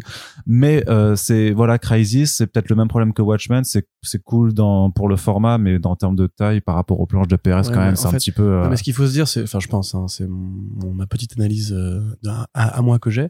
la courante analyse. L'idée, en fait, c'est juste que c'est des indispensables. Et que si, tu, si, tu- mets des indispensables à petit Ouais, prix, mais il y avait nous tu trois. peux convertir. Non, mais ça, c'est pas un indispensable. Non, je veux dire, les titres d'essai, les titres d'essai principaux. Tu vois, les Crisis, les Year One, euh, les Watchmen, les machins, etc. C'est les trucs qu'on dit, on dit aux gens, euh, je veux mettre au comics, qu'est-ce qu'il faut que je lise? On leur conseille, bah, en comics d'essai en particulier, on leur conseille ces machins-là. Et comme c'est à petit prix, probablement que c'est encore une fois de l'accompagnement éditorial de se dire, ces comics-là, il faut que tout le monde les ait lus parce que c'est après que tu vas aller chercher des trucs un peu plus rares, un peu plus difficiles, un peu plus machin, etc. Les comics, Verti- les comics Vertigo, eux, n'ont pas le problématique d'être des séries d'essais en canon, avec un énorme univers à digérer, à comprendre, les ramifications, multivers, machin, bidule, les origines, machin et tout. Du coup, c'est perméable d'entrée. Donc, c'est intéressant de les faire à petit prix. Et en plus, effectivement, c'est pas toujours des séries. Je veux dire, ouais, The Last j'ai beaucoup de respect pour, beaucoup de respect pour, pour mais c'est pas une artiste euh, qui a un trait aussi détaillé que J.H. Williams 3, tu vois. Enfin, donc, tu peux supporter un, plus petit format, effectivement. Pareil pour Will 3, tu vois, Frank Whiteley, c'est du, c'est de la ligne quasiment claire, hein, je veux dire. Et c'est un truc qui se lit en une fois et tout. Donc, à mon avis, si tu veux, le, effectivement, il y a le côté cheval de Troie, mais il y a aussi, en fait, une sorte de double, euh, canal, qui est de dire, on sait que transmettre, par exemple, c'est un truc qui est universel et qui est intemporel, et même si on le relit maintenant avec The Smile par rapport à ce qui se passe en France en ce moment, on peut même se dire que c'est super actuel. Euh, donc, le faire à petit prix et euh, avec un format qui est souple et qui est super euh, facile à trimballer, c'est une super idée. À côté de ça, à faire Crisis, moi, je trouve ça bête parce que j'aime les comics grand format. Mais effectivement, si je veux brancher euh, mon petit cousin ou, mon- ou ma nièce, euh, ce que je n'ai pas du tout d'ailleurs dans les deux cas, euh, aux comics, je sais que je peux lui filer un Batman Year One s'il a ou elle a 10-12 ans. Dire voilà, ça c'est Batman, c'est pas mal, tu vois, tu vois, c'est un petit prix pour la mettre dans son cartable, tu vois. Euh, ou alors à la limite justement un collègue, une collègue. C'est c'est moins impressionnant qu'un grand volume avec cette épaisseur là de planche et tout, tu vois. Ouais, mais Ça fait moins geek aussi, je trouve, peut-être. Ba- Batman Year One, c'est c'est petit déjà quand même. C'est Oui, mais ça fait moins geek, tu vois. On a déjà parlé de des, des reliures agressives de euh, du noir et blanc chez Urban, du noir et violet et tout. Là, tu vois, il y a un côté cool, c'est la couverture un peu vernie, euh, tu sais, genre tu peux le trimballer facilement, c'est souple, tu le feuillettes comme ça, blablabla.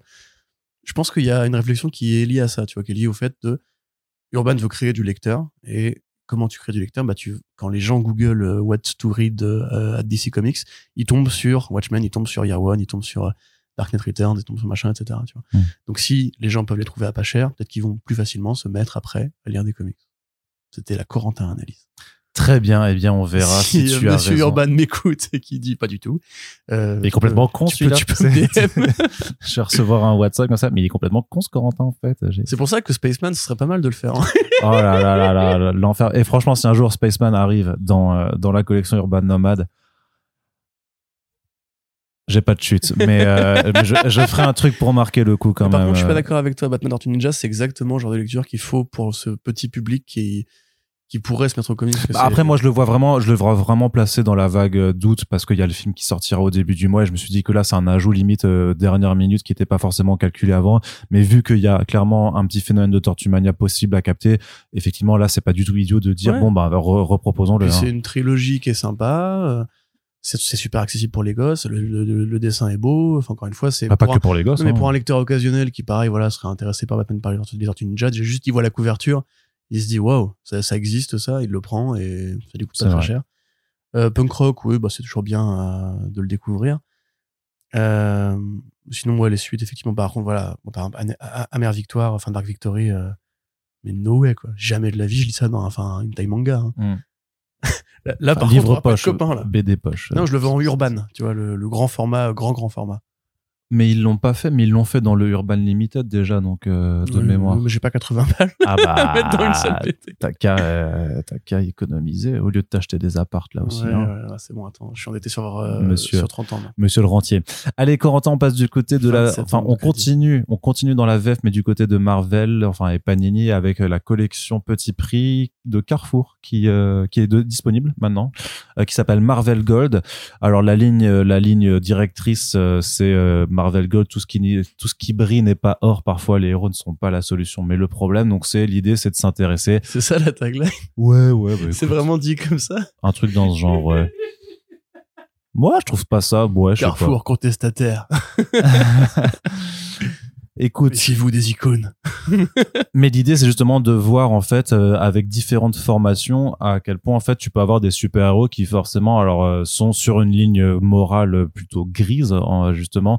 Alors que ce soit par exemple avec les Dark Avengers parce qu'en fait ce sont des super vilains qui occupent le rôle de super héros ou par par exemple avec les Uncanny Avengers parce qu'il y a Deadpool qui est dedans et que Deadpool bah, il s'en bat les couilles de euh, tuer des gens si ça permet de mener à bien sa mission ou par exemple encore avec euh, le Squadron Suprême où là il y a, bah, forcément une un, gros questionnement euh, moral sur la façon dont euh, ces, ces personnages-là agissent puisque ils ont tendance à dépasser les bornes. Donc au final, c'est 10 titres qui sont proposés à 3,99. Donc là aussi, augmentation de prix par rapport à l'année dernière puisque bah, avec la crise du papier, blablabla, inflation, vous connaissez la routine, il y a tout qui prend 1 euro de la même façon que les collections en, en semi-souple sont passées à 7 euros. euh, et euh, d'ailleurs, on, on adopté, enfin, on abandonné le format semi-rigide pour aller vers du, vers du souple complet, avec en plus une réduction de titres. Bah là, on a aussi une augmentation de prix, mais bon, ça restera toujours euh, 200, euh, je sais plus combien euh, les albums ça font, mais c'est une dizaine de numéros, donc c'est quand même 200 pages et quelques de BD pour euh, 4 balles. On va dire qu'au prix de, des comics, c'est toujours quelque chose qui est intéressant, mais après, c'est est-ce que Mais par contre, là, c'est quasiment aucun récit complet. Euh, si, ça, bah, ça dépend. T'as des arcs, t'as, si t'en as quand même quelques-uns complets. Le dernier tome, le Extreme X-Men, c'est c'est la série complète puisque les deux, les deux numéros d'après, euh, en fait, étaient euh, le dans le crossover Extermination euh, qui mettait la, qui mettait un peu la fin de, de certains des, des X-Men, c'est qui renvoyaient les X-Men du, euh, du passé dans leur passé de, mémoire. Donc, euh, d'ailleurs, Bruce, celui-là, il est bien. parce que c'est donc c'est euh, Greg Pak et Steven Segovia qui en fait font une équipe euh, qui rappelle beaucoup les X-Files parce qu'en fait c'est vraiment d'avoir des X-Men qui viennent en fait de différentes réalités et qui vont en fait parcourir différents mondes parallèles pour éliminer des versions méchantes de Charles Xavier en fait qui sont en train de, de foutre le bordel et qui menacent et pour le coup celui-là il est vraiment super chouette c'est pas un truc qui a été énormément mis en avant. D'ailleurs moi je connaissais pas du tout l'existence de ce je me rappelais même pas que ça, avait existé. Alors que tu sais ils ont fait un, un relaunch des Extreme X-Men euh, cette année par euh, euh, bah, Claremont je crois. Et donc celui-là il est vraiment cool. Euh, pour le coup il se lit vraiment il y a vraiment une forme de récit complet. Je crois que effectivement t'as pas, pas- non plus une forme de conclusion euh, complète euh, parce qu'il manque les deux derniers numéros mais qui étaient pris dans un crossover. Mais t'as quand même une histoire qui est plutôt fun à suivre. Alors que juste avant tu vois tu as le X-Force où là t'as euh, notamment la mini-série X-Force de, de 2004 euh, avec euh, Rob Liefeld. C'est de la c'est c'est horrible. C'est nul. C'est pas moi qui l'ai dit. hein. c'est vraiment c'est vraiment nul. Et t'as aussi un, un passage de Cable and X-Force euh, avec du Fabien Nicieza. Euh, donc Rob Liefeld sur les premiers et puis Denis Hopeless et Salvador Larroca. Autant dire qu'en termes d'artistes on est servi. On a vraiment la crème de la crème de ce que la maison des idées peut offrir de pire. Donc vraiment le Denis Hopeless, euh, c'est enfin, non Je mais ne mettrais pas au même niveau que Salvador Larroca et, euh, et Rob Liefeld. oui c'est sûr mais il y a Salvador Larroca et Rob Liefeld de Ouais, dessin donc il euh, peux- suffit à compter moins deux chacun. Ouais, non, non, c'est c'est vraiment vraiment pas ouf quoi. Euh, du côté des Thunderbolts, en fait, on a en fait on a euh, on a Thunderbolts et Dark Avengers. En fait, c'est la même série, mais qui ça qui a été renommée euh, puisque c'était dans les dans les événements post Secret Invasion quand justement t'as Mhm. Norman Osborn qui qui, prend la tête des Avengers. ouais, qui, s'im- qui s'improvise, qui s'improvise un peu le, le sauveur de l'humanité. Je trouve que les deux se, répondent bien, en fait, pour voir ce, ce qu'ont été cette formation et, et qu'est-ce que ça, qu'est-ce que ça a pu donner. Euh, T'as une réédition en fait des Secret Warriors, qui était une série qui avait été proposée dans euh, chez Panini en fait en premier lieu. C'était dans la, tu sais, c'était dans le, le bookazine. Je sais pas si tu te rappelles Marvel Heroes, c'était un gros truc en souple qu'ils avaient proposé alors que le kiosque était en train de crever. Euh, bah, c'était l'ancêtre un peu même de, du Marvel Comics parce que c'était en gros c'était quand même genre une quinzaine de numéros pour aussi 15 balles et vraiment par contre dans du souple et euh, ma foi bah c'était dans la, les Secret Warriors qui étaient formés post Secret Empire Mais ça, c'est considéré comme une équipe grise. Ben en fait c'est parce que tu en fait c'est c'est pas forcément une équipe grise. C'est parce que justement dans dans le contexte Secret Empire en fait vu que le Captain America est euh, est corrompu par par l'Hydra en fait c'est Quake qui monte une équipe secrète en fait euh, qui est pas autorisée. Donc forcément ils sont aussi en problème avec les autorités et et bah ils essayent de, de faire tant bien que mal des actions héroïques mais ils y arrivent pas forcément. Après c'est vraiment c'est voilà c'est les différents titres abordent à chaque fois euh, certaines façons dont en fait euh, on va dire la ligne du bien peut parfois être un petit peu euh, euh, tarabiscoté si tu me permets ce, ce, mot compte triple au Scrabble clairement Mmh. J'aurais même dit tarabusté. Et par contre, le Secret Avengers, le Secret Avengers est pas mal parce que c'est un, c'est un passage euh, où en fait, euh, avec Alex Scott notamment qui est, euh, qui est au scénario et Michael Walsh au dessin, donc c'est plutôt joli. Et t'as quand même un, double arc complet où notamment t'as Maria Hill en fait qui mène cette équipe et à côté elle demande aussi de l'aide à Modoc, sauf que bien entendu, bah va y avoir des traîtres dans l'équipe, donc en termes de, c'est assez brutal, c'est plutôt, plutôt sombre là-dedans. Donc celui-là, je, trouve que c'est plutôt pas mal. Pareil, le Gardien de la Galaxie, il est pas dégueu parce que c'est un arc dans lequel en fait Peter Quill essaie de s'allier à Blastar en fait. euh, pour- La zone négative. Mm, ouais. Ça. Donc c'est voilà, c'est un ensemble de récits. Euh, bon, par contre, je t'avoue que les Uncanny Avengers et Uncanny Inhumans, euh, moi, ça m'est tombé des, euh, des mains. Je trouve ça vraiment pas pas très intéressant parce que notamment en plus, Ouais, ça, ça- Uncanny Avengers, ouais, non. non mais Uncanny Inhumans, tu vois vraiment parce que les Inhumains, en vrai, à part euh, ceux de Jelly et enfin de de Perkins et, et Jelly, il y a y a pas. euh, Il y a ceux de Kirby. C'était sympa, ceux de Kirby. Ouais, c'est Il y a ça. longtemps. Mais euh, ouais, et le Black Bolt de. euh, D'ailleurs, j'ai dit Perkins, mais c'est Jenkins, pardon, Paul Jenkins. Euh, mais voilà, c'est vraiment pas des, des personnages en fait qui ont forcément eu droit à de très très bonnes séries sur même sur la période où Marvel voulait plus les mettre en avant parce qu'il y avait le projet de film et de et C'est de Hickman séries qu'il télé. faudrait mettre là-dessus. Hmm? C'est Hickman qu'il faudrait mettre là-dessus. Ouais, peut-être qu'ils pourraient en faire quelque chose de, de plus intéressant. Cela dit, cela dit dans l'approche euh, éternelle, je trouve inhumain. euh, Même euh, Kieron Gillen, tu vois, il pourrait faire quelque chose de sympa, je pense. Ouais, Euh, bon, du coup, ça ferait un peu euh, copier-coller de ce qu'il a fait sur Eternal. Parce que déjà, les Eternals sont plus ou moins un copier-coller des Inhumains voilà, ils viennent un petit peu de et des New Gods. Voilà. Ils ont un peu des, des racines communes, quoi. Mais donc voilà, c'est un peu les titres. Moi, personnellement, je vous recommande vraiment euh, bah, le, le diptyque Dark Avenger, les Thunderbolts, le, secret, le, le, le, le Secret Avengers de Alex Scott. Et, euh, ah oui, le Squadron, le Squadron Suprême, il est cool aussi. hein. parce que c'est un moment où il, il- en fait c'est des pareil c'est aussi une version euh, de, de réalité différente qui s'assemble et ils ont tous euh, comme point commun d'en vouloir à Namor et donc décident de, de le buter tout simplement et après bah forcément ça entraîne plein de problèmes puisque t'as les autres Avengers et tout enfin tout le monde qui leur dit mais ce que vous venez de faire c'est pas possible et tout tu peux pas T'en as mort 616 euh, alors je sais plus si c'est non non c'est euh, je sais alors euh, La mort n'existe pas sur la Terre euh, Squadron Suprême. Ouais, mais c'est oui, mais ils, ils viennent de différentes réalités. Ils sont assemblés sur euh, sur une réalité. C'est une série de 2016, donc c'est post Secret Wars. D'accord, ok. Et pas lu, je- ouais, ouais, non, mais coup, elle- elle je, paraît- je suis pas très utile parce que j'ai effectivement très peu co- conscience de ces récits. ben c'est c'est James c'est James Robinson qui qui est au scénario et t'as Leonard Kirk et Emilio Laizo au dessin. Et ouais, mais c'est pareil, c'est une série qui dont tu te rappelles pas beaucoup en fait. Donc c'est pour ça que moi j'aime bien juste le fait que dans cette collection c'est des récits dont t'as plus trop la conscience que ça existait et t'as quelques uns qui sont vraiment sympas. Et celui-là, je trouve, bah notamment si t'aimes euh, la série euh, Squadron Supreme, euh, la la la la, euh, la vraie celle qui a été rééditée en, en Marvel Deluxe maintenant il y a il y a deux ans ouais, de Mark Grunwald, merci. Je trouve que c'est pas mal puisque tu as vraiment aussi ce rapport toujours de c'est quand même une version de, de la Justice League mais qui, qui, qui a tendance à péter un câble assez facilement dans l'univers Marvel et pour le coup ouais, il y a quand même cet arc avec Namor qui est qui est assez assez brutal. Euh, et donc, euh, donc ça là, je le recommande et aussi le Extreme X-Men qui est plutôt fun. Voilà, donc euh, là, une bonne moitié des trucs, mais en même temps, au, au prix que c'est, on imagine que si vous voulez tous les prendre, ça, ça coûtera pas grand chose. Toi, il y a des choses qui t'intéressent un petit peu là-dedans. Bah, ou- moi, j'ai surtout lu les Avengers, enfin les Dark Avengers comme ils disent, et euh, les Gardiens. Euh, pour le reste, ça ne me, franchement, ça, ça m'évoque rien, je t'avoue. Donc, juste vérifier un petit peu. Moi, si tu dis qu'Extreme X-Men c'est bien, je pourrais regarder. Après, comme d'hab, euh, si j'avais lu aussi ouais, le Secret Warriors, pour moi, c'est tout à fait passable. Oui, pas- Secret Wars, c'est anecdotique. hein. pas grand chose à en tirer. Euh, non, c'est pas une collection qui me, qui me vend du rêve là pour le coup. Donc fiez-vous au conseil de d'Arnaud C'est bien. pour une fois. pour une fois. Bah après c'est parce que j'ai dû tout lire donc euh, j'ai parce que j'ai fait j'ai fait le, le rédactionnel là-dessus donc je, je c'est pour ça que je peux vous dire ce que j'ai trouvé bien et ce que j'ai trouvé pas bien. En tout cas, c'est disponible à présent dans les magasins Carrefour et je crois que parfois des libraires arrivent aussi à en obtenir mais voilà, c'est une opération limitée pour les, les enseignes de supermarchés euh, parce que c'est comme ça que ça fonctionne depuis maintenant euh, quelques années. Euh, et donc on en a fini pour la VF, on va pouvoir passer à la VO Corentin, grande nouvelle, Mike Magnola est de retour au dessin sur une série en creator owned qui n'est pas du Hellboy. Oui, et ça va être assez rapide parce que on ne sait pas ce que c'est du tout. Il n'a pas dit, euh, livré de synopsis, même en fouillant un peu ses tweets, j'ai pas trouvé de de genre j'ai envie de faire ça en ce moment, etc. Donc euh, voilà, il va effectivement créer une un nouveau projet. Il explique que ce sera un projet qui sera important, euh, voilà, qui aura une grande amplitude. Tant mieux, j'ai envie de dire, parce qu'effectivement, Mike Mignola ne dessine plus vraiment, à part pour les- la, la, saga Hellboy depuis euh, bien 10-15 ans. Il fait des couvertures. Il, fait, il a toujours fait des couvertures, effectivement. Le dernier projet qu'il avait fait en intérieur, c'était Sir Edward Grey Acheron, euh, qui était un- une sorte de préquel à Hellboy and euh, voilà, qui était pas, que était bien, hein, mais il est vraiment de plus en plus minimaliste avec le temps.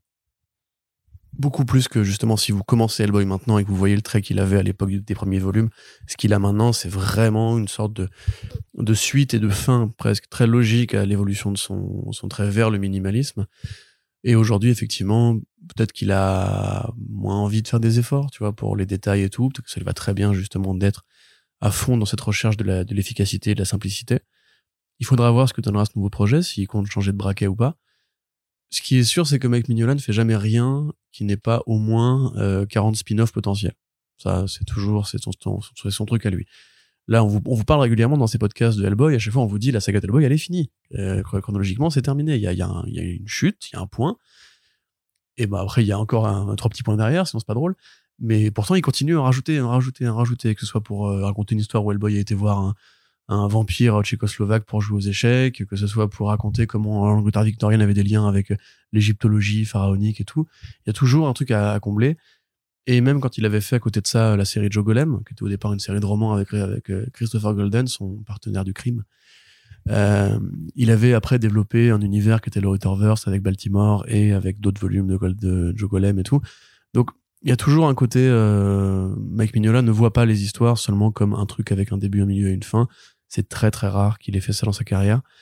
Et là, bah, la possibilité effectivement que lui-même qualifie ça de truc gros, ça signifie que ça va être a priori sa mission pour les prochaines années. Et de fait, depuis euh, bien dix ans maintenant, Mignola n'a fait que former des remplaçants pour, euh, pour le prendre sa suite en fait.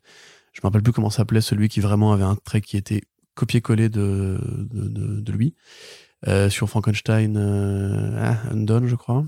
Bref. Mais donc voilà, il y a des gens qui ont grandi avec Hellboy, qui se sont inspirés du trait de Mignola. On en parle assez régulièrement aussi. Même le truc en VF là qui était arrivé chez Comics Initiative avec les mecs là pendant la Première Guerre mondiale qui découvrent des expériences commises par l'armée allemande. euh, Tu te souviens pas de ça? Voilà. Merci. Euh, Aucun, ou, ou Leandro souvenir, là. Fernandez, si tu préfères, dans ce cas-là. Enfin, tout- toute l'école Ouais. un peu Mignola, elle, c'est, ou le mec qui dessinait première arc de Time, de Time Before Time. Et là, pareil, mais décidément, aujourd'hui, hein, le, le cerveau ne veut pas. Mm. Euh, parce que je dis pas, j'ai pas eu de week-end depuis trois semaines. Donc, euh, donc euh, voilà, il y a beaucoup d'artistes qui lui ressemblent. Effectivement, Mignola lui-même a trouvé un peu des, des équivalents à, à ce que lui pouvait proposer. Au niveau écriture, bah, c'est pareil. Quelque part, euh, Chris Golden le seconde de plus en plus souvent. Il y a d'autres scénaristes. Il y en a un autre qui Christopher Mitten. Christophe, Christopher Mitten, effectivement, qui vient de plus en plus régulièrement aussi. Donc, on pourrait imaginer qu'à terme, Mignola, qui a fini, qui a dit ce qu'il avait à dire avec l'univers de Hellboy, parce qu'à part combler des manques, ça commence à être bon, quoi. On a un tour assez complet. Il a quand même 62 ans, je crois. Il doit lui rester bien 15 ans dans la main avant de commencer vraiment à plus pouvoir dessiner du tout. Donc, on peut très bien imaginer que d'ici les prochaines années, voire la prochaine décennie, il fasse autre chose. Euh, peut-être un truc plus personnel, peut-être un truc euh, où il aurait les coudées franches dès le début, parce que Hellboy, quand il commence, il sait pas exactement où est-ce qu'il veut aller. Ou un truc où il se réinventerait comme, euh, tu sais, comme Bill Watterson qui fait un truc qui a plus rien à voir avec son Peut-être, ouais, peut-être, peut-être. Bon, ça m'étonnerait quand même, parce que il a toujours assez été assez cohérent avec ses obsessions, tu vois. C'est Bram Stoker, c'est Neil Gaiman, c'est un peu comme Del Toro, tu vois. C'est un mec, il a une façon de faire. Il a un et- univers, ouais. Voilà, il- et il s'y tient depuis le début. Euh, Là, tu vois, le fait de, le fait de- de faire Pinocchio avec Lemony Snicket, c'est tout à fait logique. Ça, tu, tu te dis, oui, effectivement, Pinocchio, Mignola, je vois la, la correspondance. Donc, euh, à voir. Moi, je serais, de façon, je suis toujours intéressé par ce que fait ce mec. Et pour moi, euh, actuellement, là, pareil, comme disait Paul de c'est l'un des plus grands scénaristes de, fait de son parcours, etc. Bah, Mike Mignola, c'est pareil, c'est une pierre angulaire du monde des comics. Quand tu penses comics, tu penses Jim Lee, tu penses Mike Mignola. euh, voilà, c'est un petit peu le, le spectre de la diversité en BD américaine. Donc euh, ouais, grave chaud. On attendra d'avoir plus de nouvelles. Et a priori, enfin à moins vraiment d'une d'une faille sismique, euh, ce sera chez Dark Horse. Parce Ouais. que Mike Mignola est Il est chez Dark Horse, ouais. Non, c'est pas il est Dark Horse.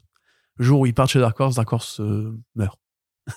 Eh ben, c'est une euh, grande supposition quand même, euh, tout ce genre, mais peut-être qu'il a aussi envie par rapport à cette formation de remplaçant de faire un peu comme ce que nous disait Todd McFarlane en interview, tu vois, que sa création lui survive, que son univers lui survive, puisque il- voilà, il a envie que ces personnages-là soient en fait supérieurs en fait à- au seul nom du, du créateur. Mais oui, mais là je oui. C'est probablement ce qui va arriver, mais euh, qui serait l'ayant droit dans ce cas-là parce que c'est Mike Mignola qui possède Hellboy. Ouais. Mais Il a peut-être des gosses? Non, mais il a des gosses, je suis con. Oui, c'est Oui, après, tu peux- histoires en tu plus. peux, tu peux voir, après, il peut déléguer, il peut autoriser euh, l'éditeur, euh, enfin, la maison à d'édition à confier, Tout en fait. fait, à, à certains artistes ou certains auteurs le fait de pouvoir poursuivre ses aventures. Mais pour l'instant, on va surtout lui souhaiter encore une longue vie et surtout bah, de pouvoir faire ses prochains travaux qu'on suivra avec attention. Exactement. Du côté du main- tout dit, J'ai frère. Oui. Euh, Qu'est-ce que je voulais dire? Tu, tu, tu- tu- Du mainstream. du mainstream. C'était le début de ta phrase. Uncanny Spider-Man qui est annoncé avec Cy Spurrier et Lee Garbett. Alors c'est une équipe créative qu'on aime plutôt bien, je dirais. Cy Spurrier c'est un bon auteur, Lee Garbett c'est un bon artiste. Mais alors Uncanny Spider-Man, Bonne équipe. Euh, bah, le projet, effectivement, est assez, euh, assez, assez étrange parce que c'est annoncé comme un tie-in à Fall of X. Enfin, pas un tie-in, un- une série qui gravite dans, Autour de- Fall of X, chronologie ouais. de Fall of X. Mais en vérité, ça a pas l'air d'avoir grand chose à voir puisque c'est donc l'histoire. Alors, je suis désolé, je vais devoir vous spoiler, mais c'est li- littéralement le pitch de la série. Euh, Kurt Wagner, donc Nightcrawler, Diablo, euh, qui quitte Krakoa pour aller à New York, se fait un costume arachnéen de Spider-Man et décide de devenir l'un des Spider-Man de New York. Voilà, c'est curieux. Maintenant, si vous avez lu effectivement, euh, si vous avez lu tout, la, toute la saga de Krakoa, vous voyez qu'effectivement Diablo était toujours un peu plus méfiant que ses collègues vis-à-vis de la civilisation euh, mutante. puis Spurrier avait déjà écrit le personnage euh, dans, Voilà. dans les précédents titres où il remettait notamment en question bah, la foi de, de Kurt, notamment et justement par rapport à ses propres convictions et ses croyances.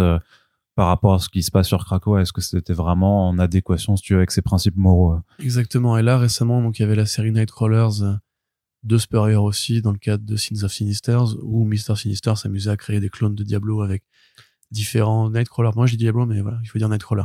Nightcrawler avec différents autres mutants. Donc, euh, il y avait finalement le, le Kurt je crois que c'était. Ouais, Voilà. Euh, Peut-être pas les meilleures idées que qu'on a. non, non, non, certainement pas. Mais bon, après, on peut imaginer que du coup, euh, Spurrier a peut-être, c'est peut-être dit un petit peu comme pour Miles Morales What If, euh, Eh, mais ce serait marrant si on pouvait aussi le mélanger avec Spider-Man. Et du coup, bah voilà, effectivement, Kurt en a marre de Krakoa, il a beaucoup souffert et donc il a décidé de prendre un peu de distance, de quitter euh, l'île. Et alors pourquoi euh, de devenir Spider-Man? Peut-être parce que ça, ça, ça se vendra de mettre Spider-Man sur la couverture. Euh, Oui. Voilà.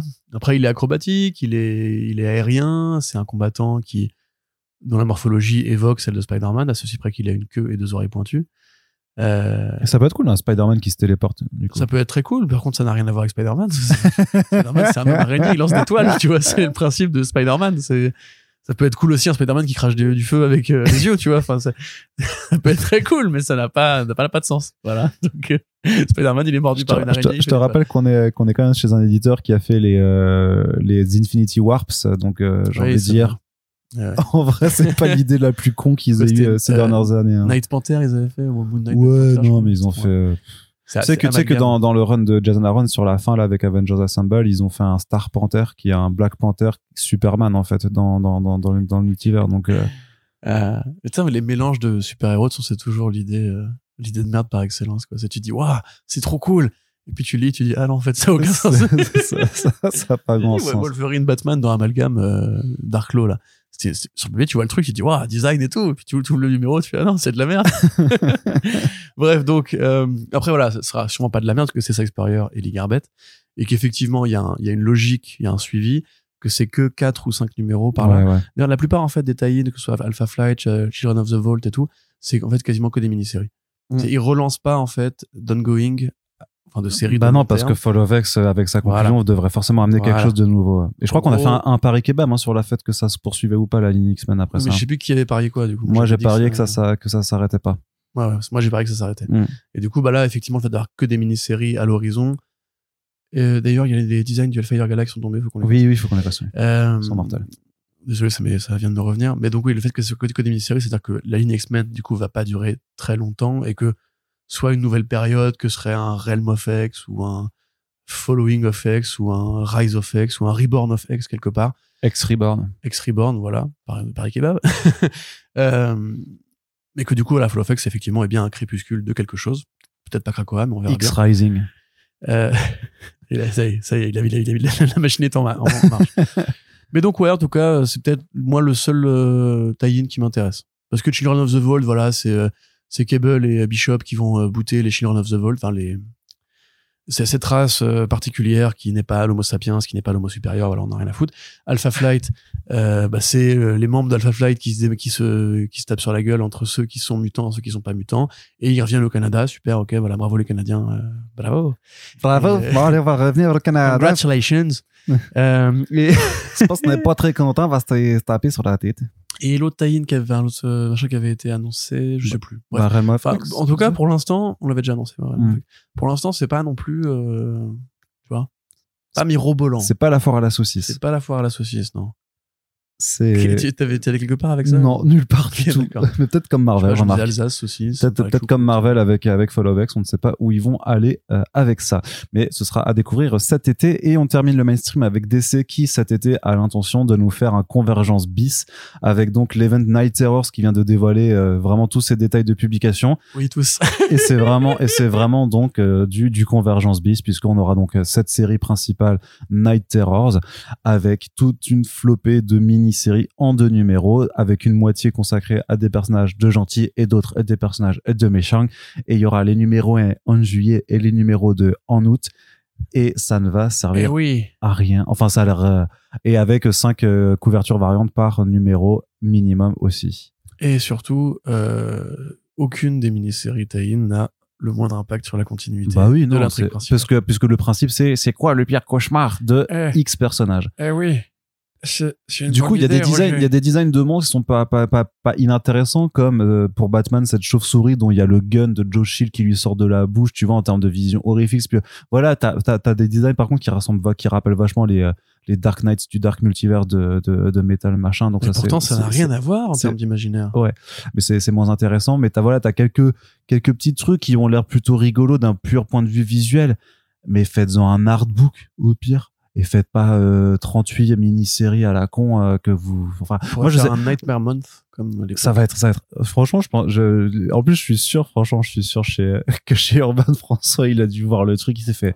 Et putain, pourquoi? Parce que c'est vraiment le truc, le truc impossible à publier parce que t'as, t'as- enfin, le truc sans contenter tout le monde parce que pour la VF, tu vas avoir ceux qui vont, qui vont vouloir juste la mini-série principale puisque effectivement, tous les tailles là ne servent à rien, c'est sûr. Il y a même pas, enfin, on a vécu Convergence, il y avait deux, trois trucs sympas à en tirer, mais dans l'ensemble. Deux. Ouais. Mais, mais le truc, c'est que là, ça, ça même et euh, Shazam. ça a même pas l'ambition que, que Convergence avait et, euh, et là clairement euh, tu vas avoir des complétistes de la VF qui vont vouloir tout donc peut-être qu'ils vont trouver il y aura pas de, de bonne solution parce que tu vas pas faire un album avec la mini-série principale et deux autres avec les mini-séries trucs parce que Non, bah non, mais tu, c'est du c'est ça va pas se vendre les séries en, enfin les, les, les doubles les doublés de numéros en général, ils sont accolés à d'autres séries. Ouais mais ce truc, le truc c'est que ça fait chier parce qu'il y en a qui disent mais moi je voulais juste voir la série principale j'ai pas envie de me taper tous les tie de merde mais le truc c'est que si tu fais des albums avec que les tie de merde séparément bah tu gages du papier parce que tu sais très bien que personne le doit les tome 2 prendre de Poison Ivy, par exemple, ils mettent les deux numéros de euh, J. Willow Wilson en bonus. Oui, mais là, il y en a pas deux, note, deux numéros. Il y en a quatre, je sais pas, c'est c'est 40, euh, 40 numéros de trucs qui servent à rien. Non, non, mais je écoute ce que je te dis, Non. puisque J. Willow Wilson fait un, une mini Ah, tu veux dire les mettre dans les séries principales? Ouais, remarque, pourquoi pas. Ouais, ah, ouais, pourquoi pas. Tu vois, parce que Comme Et- certains et puis des tu fais numéros. un album avec les quatre numéros de cette salope de Night Terrors euh, pour, pour vraiment les gens qui, qui ne peuvent pas s'empêcher de tout lire. Mais euh, ouais, pour rappel, d'ailleurs, le scénario, donc la Justice League rentre au hall de justice et trouve euh, un de leurs anciens adversaires qui était tué par une créature qui s'appelle Insomnia qui vit au royaume des cauchemars. Euh, et donc Deadman va euh, fit avec euh, la Justice League, ils vont aller au royaume des cauchemars. Sur place, toute l'équipe se, se fait capturer. se ou fait cauchemariser. voilà. Euh, Insomnia lance une vague de sommeil sur la Terre afin que tout le monde se mette à cauchemarder. Et il a une armée. Les, euh, les, les, les Sleepless Nights, je crois que c'est genre les chevaliers sans sommeil. ça me tue. Euh, et donc Batman, le héros, va avec, avec Deadman et Sandman, le vrai Sandman, Wesley Dodds et pas le Sandman morphé, euh, mener l'enquête et il y a euh, une Nightmare Sphere parce qu'il y a un artefact qui contrôle les cauchemars tu vois sinon c'est pas drôle s'il y a pas une boule magique que tu touches pour gagner à la fin tu vois et donc pendant ce temps-là, quand vu que tout le monde dort sur Terre, effectivement, toutes les mini-séries, c'est euh, chacun qui imagine, enfin qui vit ses pires cauchemars. Donc Joker, en fait, par exemple, euh, son pire cauchemar, c'est qu'il est, ça c'est pas con à la limite, il est employé de bureau. En fait, et donc c'est c'est c'est c'est Le truc le plus normal, ouais, le ça. plus. C'est- des agréments en fait. C'est ah non, le patron il a fait monter la- le prix du, du café à la machine à café, ou alors je peux plus ramener mes gamins parce que la, la, la garderie est fermée et tout. Donc en fait, il vit une vie de salarié écrasé. etc. Ouais, enfin, c'est la vie la plus normée possible pour le mec qui, Voilà. qui est un agent du chaos, donc ça, ça, ça paraît logique aussi. Mais après, est-ce qu'il faut en faire un numéro forcément? Parce que c'est. c'est deux numéros Ouais, enfin, deux par numéros. oui, non, mais voilà, mais est-ce qu'il faut en faire. avec cinq variantes. En plus, c'est là vraiment, je crois, la six variantes en tout. Bah, ils en a, oui, non, c'est 5 ou 6 en fonction. hein. Parce Ouais. que t'as des variantes noir et blanc aussi de la couverture euh, normale. Mm. T'as des variantes systématiques de Francesco Mattina. Euh, Et de euh, Nguyen. Ouais, et t'as aussi les variantes, tu sais, en noir et rouge uniquement. Nguyen, Ouais, c'est celle-là, ouais. C'est ça. les, euh, Les Midnight variantes, ils les appellent. Mais ça. celles-là, elles sont jolies. Elles sont minimalistes, elles sont. Oui, mais je suis content pour Dustin Nguyen qui pourra emmener sa famille au ski ce- ce- ce- cet hiver. Mais après, enfin, c'est quand même. Tu vois, par exemple, la, la variante de Tula Lotte sur Harley Quinn, elle est magnifique. Moi, Mm. bien- J'ai limite envie de l'acheter en print, tu vois. Eh ben, elle achète leur empreinte. Mais par contre, le scénario, enfin. Et c'est pareil pour, euh, pour Poison Ivy. Tu te dis, Poison Ivy, bah, son pire cauchemar, c'est probablement que les plantes meurent. Tu vois, c'est le changement climatique, son pire cauchemar. Son pire cauchemar, c'est qu'elle est. euh, femme au foyer. Ah, moi, j'allais faire une blague dans le sens qu'elle mangeait au, euh, au Buffalo Grill, du coup. Oui, c'est son pire cauchemar. C'est voilà. Mais tu vois, c'est elle est femme au foyer. Mais tu te dis ouais, d'accord. Mais là, du coup, ça risque pas d'être très utile à l'intrigue principale. non. Euh, tu vois, c'est à la limite comme le Villain's Bond. Rappelles-toi quand Jeff Lemire avait fait. C'est euh, complètement des trucs comme ça, quoi. Mais oui. Et quand Jeff Lemire en a profité pour faire un numéro sur le compte Vertigo, tu vois, pour se dire ah tiens moi, moi pour le coup je vais pas arrêter mon intrigue, je vais juste faire les origines du vilain qui est en plein dans l'arc. Et là, bah a priori ça va pas être le cas, à moins que effectivement Ivy du coup ait des doutes sur sa relation avec euh, Harley, et se dise c'est quoi notre futur, donc elle s'endort. Après elle se dit ah mais attends en vrai j'ai pas envie de me marier parce que le couple voilà. Enfin tu vois, c'est les seules idées que je pourrais sauver. Et encore là, tu vois, on parle des bons scénaristes. Mais à côté de ça, enfin, le truc, la mini-série en deux numéros, Angel Breaker, euh, où ils vont aller essayer de choper le Arnaud, écoute-moi. Ils vont aller essayer de choper l'autre pierre magique, parce qu'il y a une autre pierre magique qui contrôle les rêves. Rappelle-toi, Arnaud, tu as vu Sandman, tu as lu Sandman. J'ai pas fini ça. Eh bah oui, mais tu te souviens de l'arc avec Destiny? Oui. bah, non. Destiny, des canons dans l'univers d'essai, Oui. mais qui contrôle les rêves, les, le, super épisode, là, tu vois, le super nu- numéro aussi. Et ben, Angel Breaker, elle va aller choper la pierre des Destiny du Sandman pour essayer de contrôler les rêves des gens, tu vois. T'es en mode, mais, mais, mais vous, vous pouvez pas vous en empêcher, en fait. Déjà, dans Metal, on avait Morphée et le Docteur Manhattan. dans Death Metal plus tard. Le Batman Nathan. Mais arrêtez, en fait. Si vous n'arrivez pas à avoir des bonnes idées au présent à vous, c'est pas pour pas pour autant qu'il faut aller piquer euh, les, les, les grandes idées des chefs-d'œuvre d'hier. Mais oui, mais tu sais bien qu'il faut être un peu un peu euh, sarcastique là-dessus. Ouais. Remember Chip Zdarsky, il est très bien conscient que c'est des choses qui n'appartiennent au final à personne qu'à à des corporations. Donc, si on leur demande de faire ça et que ça permet effectivement de partir au ski euh, l'hiver prochain, même s'il y aura plus de neige dans les Alpes, eh ben pourquoi pas? Mais parce que c'est pas c'est pas éthique et parce que ça sert à rien et que c'est pas cool et que ça révèle d'un manque d'originalité et d'imagination de la part des scénaristes modernes qui ne savent pas faire autrement que piller les grands du passé. Voilà pourquoi pas. Arnaud. Mais tu es trop, tu es trop idéaliste. Moi, je vais être plus pragmatique. Pourtant, je lis des comics. Hein. Ouais. Alors après, il y aura, il y aura Catwoman aussi. Euh, moi, je, je parle que des vilains parce que j'ai fait que cette partie. Non, mais oui, mais alors il y aura les Teen Titans avec Nightwing, il y aura et Nightwing, il y aura Robin, il y aura Zatanna. Par contre, ils ont mis ils ont mis Ravager aussi euh, dans dans la partie euh, gentille avec euh, à côté t'as aussi Zatanna. Tu tu comprends pas trop non plus un petit peu euh, les personnages euh, tirés tirés au sort comme ça. Genre tiens, toi t'auras une mini-série, toi t'en auras pas. Mais enfin, ce que j'ai, en tout cas, moi, ce que j'ai constaté clairement du côté euh, VF, c'est qu'il y a déjà énormément de gens, enfin, ou même du côté lectorat VO, en fait, mais en France, des gens qui ont déjà capté le truc et qui se, qui se disent, non, bah, en fait, c'est bien, ça va me, ça va me faire faire des économies pendant l'été, pendant l'été. Parce que ouais. clairement, même la mini-série principale, t'as pas l'impression, ça, ça a l'air d'être vraiment, euh, bah, une pause, quoi, en fait, un truc Bah qui a vraiment aucun Non, rapport ça, avec. ça a l'air Snyderien surtout. Tu vois, c'est on a réussi à se débarrasser de de la bête. Et là, en fait, c'est son principe de Je sais pas. Je Pourtant, t'en je suis pas au courant qu'ils aient un Insomnia, euh, Nightmare Sphere, euh, Nightmare de Dimension et tout. Mais tu te dis, mais attendez, ça fait vraiment dessin animé des 90 là. Et je suis pas contre, mais on a, on a eu un mec qui a dirigé le DC pendant des années qui nous a imposé ça régulièrement. Williamson, il avait une, il avait trouvé comment faire du neuf avec du vieux de manière intelligente. Et en plus, il était bien, pareil pour manier tout l'univers. Donc pourquoi d'un coup ce truc-là qui sort du néant, il y a rien qui le justifie? Personne ne voulait ça, j'ai l'impression. Bah peut-être que peut-être que le public ricain veut du, euh, du gros blockbuster estival euh, sans conséquence euh, pour se Franchement, à, à mon sens, se je, je vois très bien la réunion éditoriale euh, où, où les mecs du, du pognon ont dû dire aux mecs de l'éditorial, il faut quand même qu'on vende du papier là. Et ils ont dit qu'est-ce qu'on pourrait faire qui permettrait de cracher de la variante et du numéro 1. Convergence, ça, ouais, ouais, bon allez. Et hop, et hop, vous avez tac, 20 numéros 1 le un mois avec 5 variantes, donc du coup ça fait 100 variantes, enfin 100 couvertures le même mois. Et mécaniquement, tu vas remonter la, la courbe parce que là ils font d'autres Dawn of DC, ils ont besoin peut-être de d'assurer leurs arrières au niveau pognon. Enfin, je pense que c'est ça. hein. Mais j'imagine que c'est peut-être juste pour laisser un, un break aux équipes créatives qui euh, font les nouvelles séries qui arrivent en septembre et tout ça. hein. Mais c'est les mêmes scénaristes là.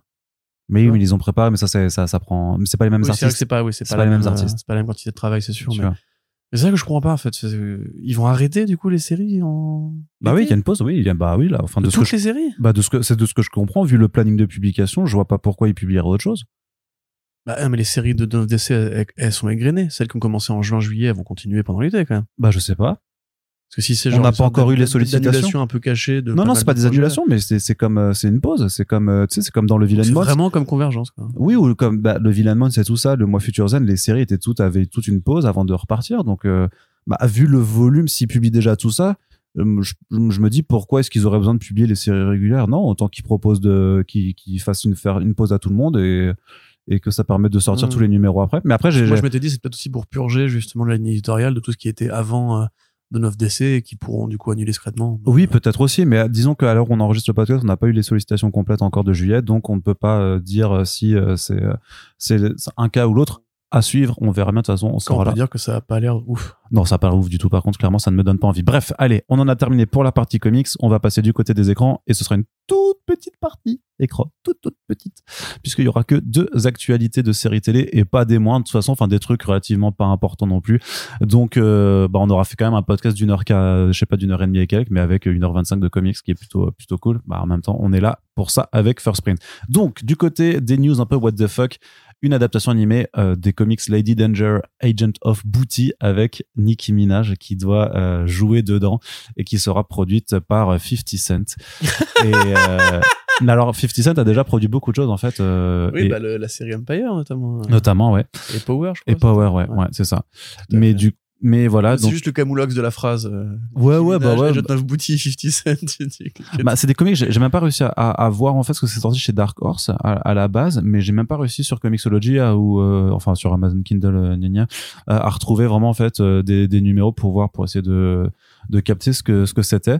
Et après c'est un titre qui est clairement sur sa couverture avec ma avec ma avait euh, du Grindhouse qui est affiché dessus, c'est par euh, Alex Descampi, tu sais qui aime bien faire ce qui a fait Dracula Motherfucker, donc qui aime bien les les trucs un peu euh, un peu euh, un peu dévergondé, un peu un peu gratos.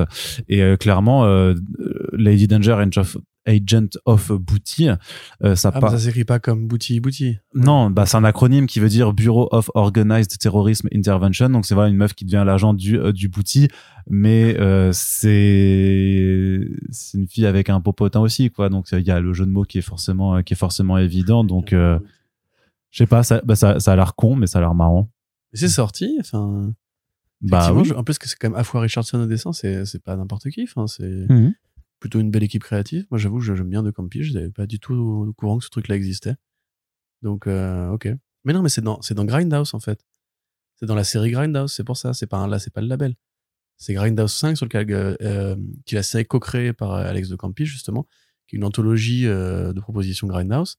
Et tu vas voir que si jamais moi je cherche, parce que je sais mieux chercher que toi, Ah d'accord, donc en fait c'était un arc. Oui effectivement ce que je vois le double feature euh, sur, Ouais, sur la couverture d'accord. Ok. bah ouais, ben voilà. Je crois que c'était d'accord. J'avais mal. Tu à- me dis, tu me demandes le prochain coup, petit. Oui effectivement. Mais du coup c'est mais, mais ouais. du coup c'est cool ou pas? Bah ouais, c'est cool. On aime bien euh, Nicki Minaj. Je ferai sûrement une BO pour, euh, pour accompagner ceci. Euh, moi, j'avoue, effectivement, la carrière de producteur de 50 Cent, elle est pas spécialement honteuse en plus. Donc, euh, tu vois. Hop. Donc, effectivement, alors, je trouve pas que physiquement, il y a une grande ressemblance entre les deux personnages. Après c'est de l'animation donc. euh, voilà. Ah, ok, c'est de l'animation. Oui mais c'est de l'animation. Ça tu vois tu vois tu m'écoutes pas non plus. Non, bah non, je t'écoute jamais même. Bah. Mais je t'occupé à faire des recherches pour combler ton, ton manque de, tu vois, de professionnalisme. Ouais pardon. Donc, euh, donc euh, ouais, non, cool, carrément. On est chaud. On va lire maintenant pour vous dire si c'est bien. Ouais. Et euh, l'autre nouvelle dans la partie série télé qui sera vraiment réduite à peau de chagrin euh, cette semaine, euh, enfin dans cette émission, On c'est continue à parler de Nicki Minaj si tu veux. oui bof.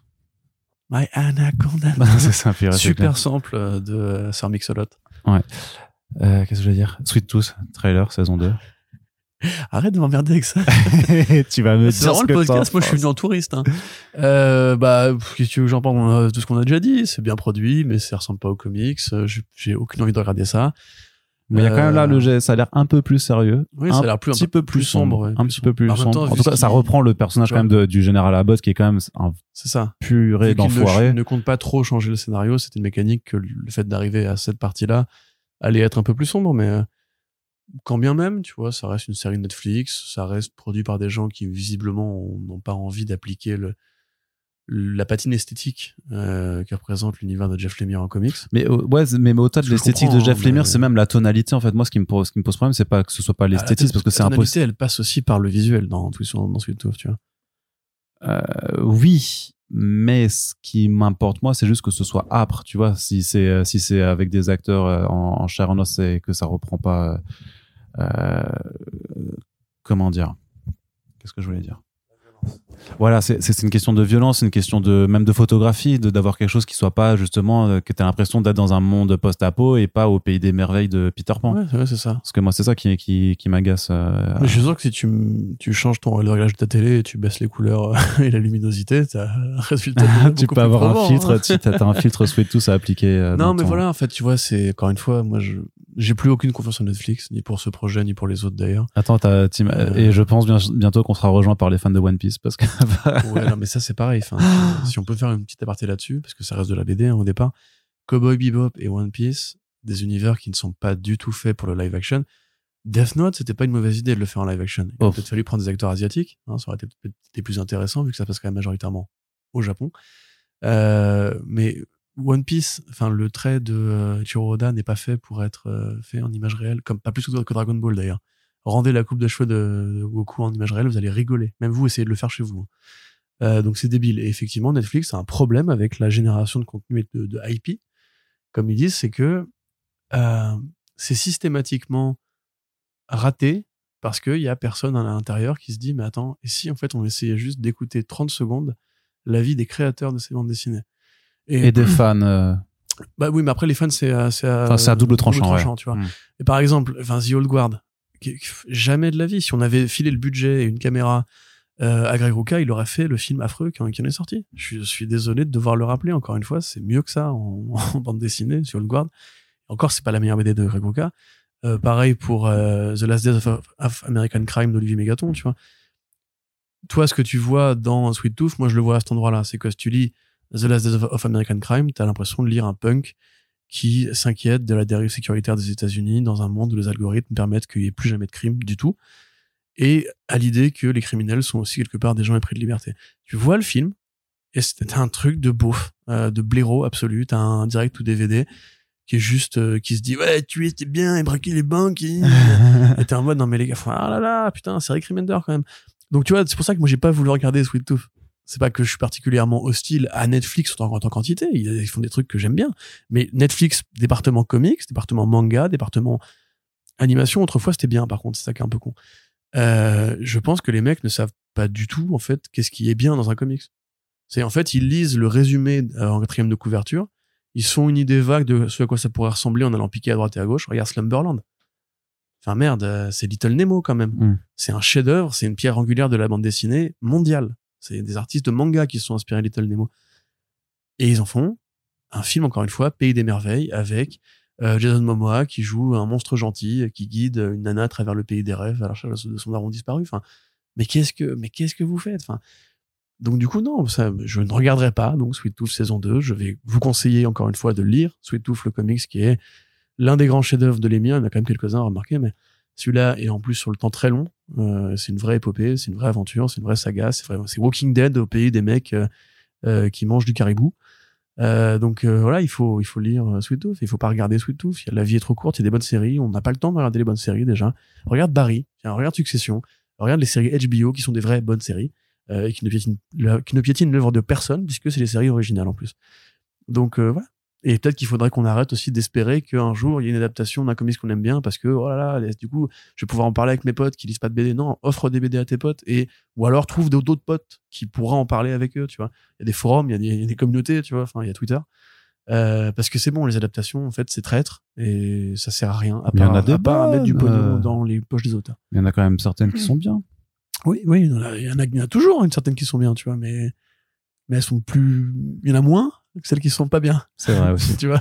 C'est vrai aussi. En Allez, tout cas, parle-nous de suite.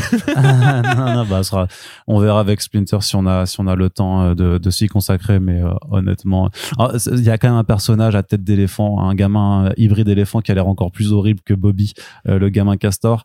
Donc, je t'avoue qu'il y a une forme de curiosité morbide, en fait, euh, qui s'empare de moi dès que je vois cette image dans le trailer en me disant est-ce qu'ils arriveront à faire plus, plus dérangeant que ce truc et, ma curiosité morbide, c'est pourquoi tu t'imposes ça? Sais que personne, enfin, si les gens demandent des podcasts rigolos avec Kerim qui fait des vannes, mais, voilà. mais on peut le faire avec des trucs qui sont bien aussi, parce qu'il est toujours rigolo, lui, tu vois. Ouais, mais avec les trucs bien, tu peux pas te moquer, quoi. Bah si, on a bien rigolé, votre podcast Harley Quinn. Ouais, mais c'est parce que c'est une série humoristique. Genre, tu fais un truc sur, euh, sur, sur un truc. Genre, genre, je sais pas. euh, Arrête, tu es personne déduit, pardon. T'as Genre- juste envie d'inviter ton pote et de te marrer en écoutant ses vannes de merde, c'est tout. J'avoue. Corentin, on en a terminé pour ce podcast. Space et One Man Show en podcast, lui. c'est- ça. ouais. Allez, Corentin, donc on en a fini pour ce podcast. On espère que ça vous a plu. N'hésitez pas à réagir et à partager sur vos réseaux sociaux pour soutenir l'émission. On se retrouve de toute façon très bientôt pour les prochains podcasts. Et on va laisser ces gens faire des coups de marteau dans le- dans l'immeuble là. Ça fait On sait- 3-4 ans, là, quand On ne sait pas si vous les entendez, mais en ce moment, ça euh, fait des travaux près du studio. Donc, on espère que ça vous a pas trop dérangé. Merci, on vous fait des bisous. À bientôt. Salut!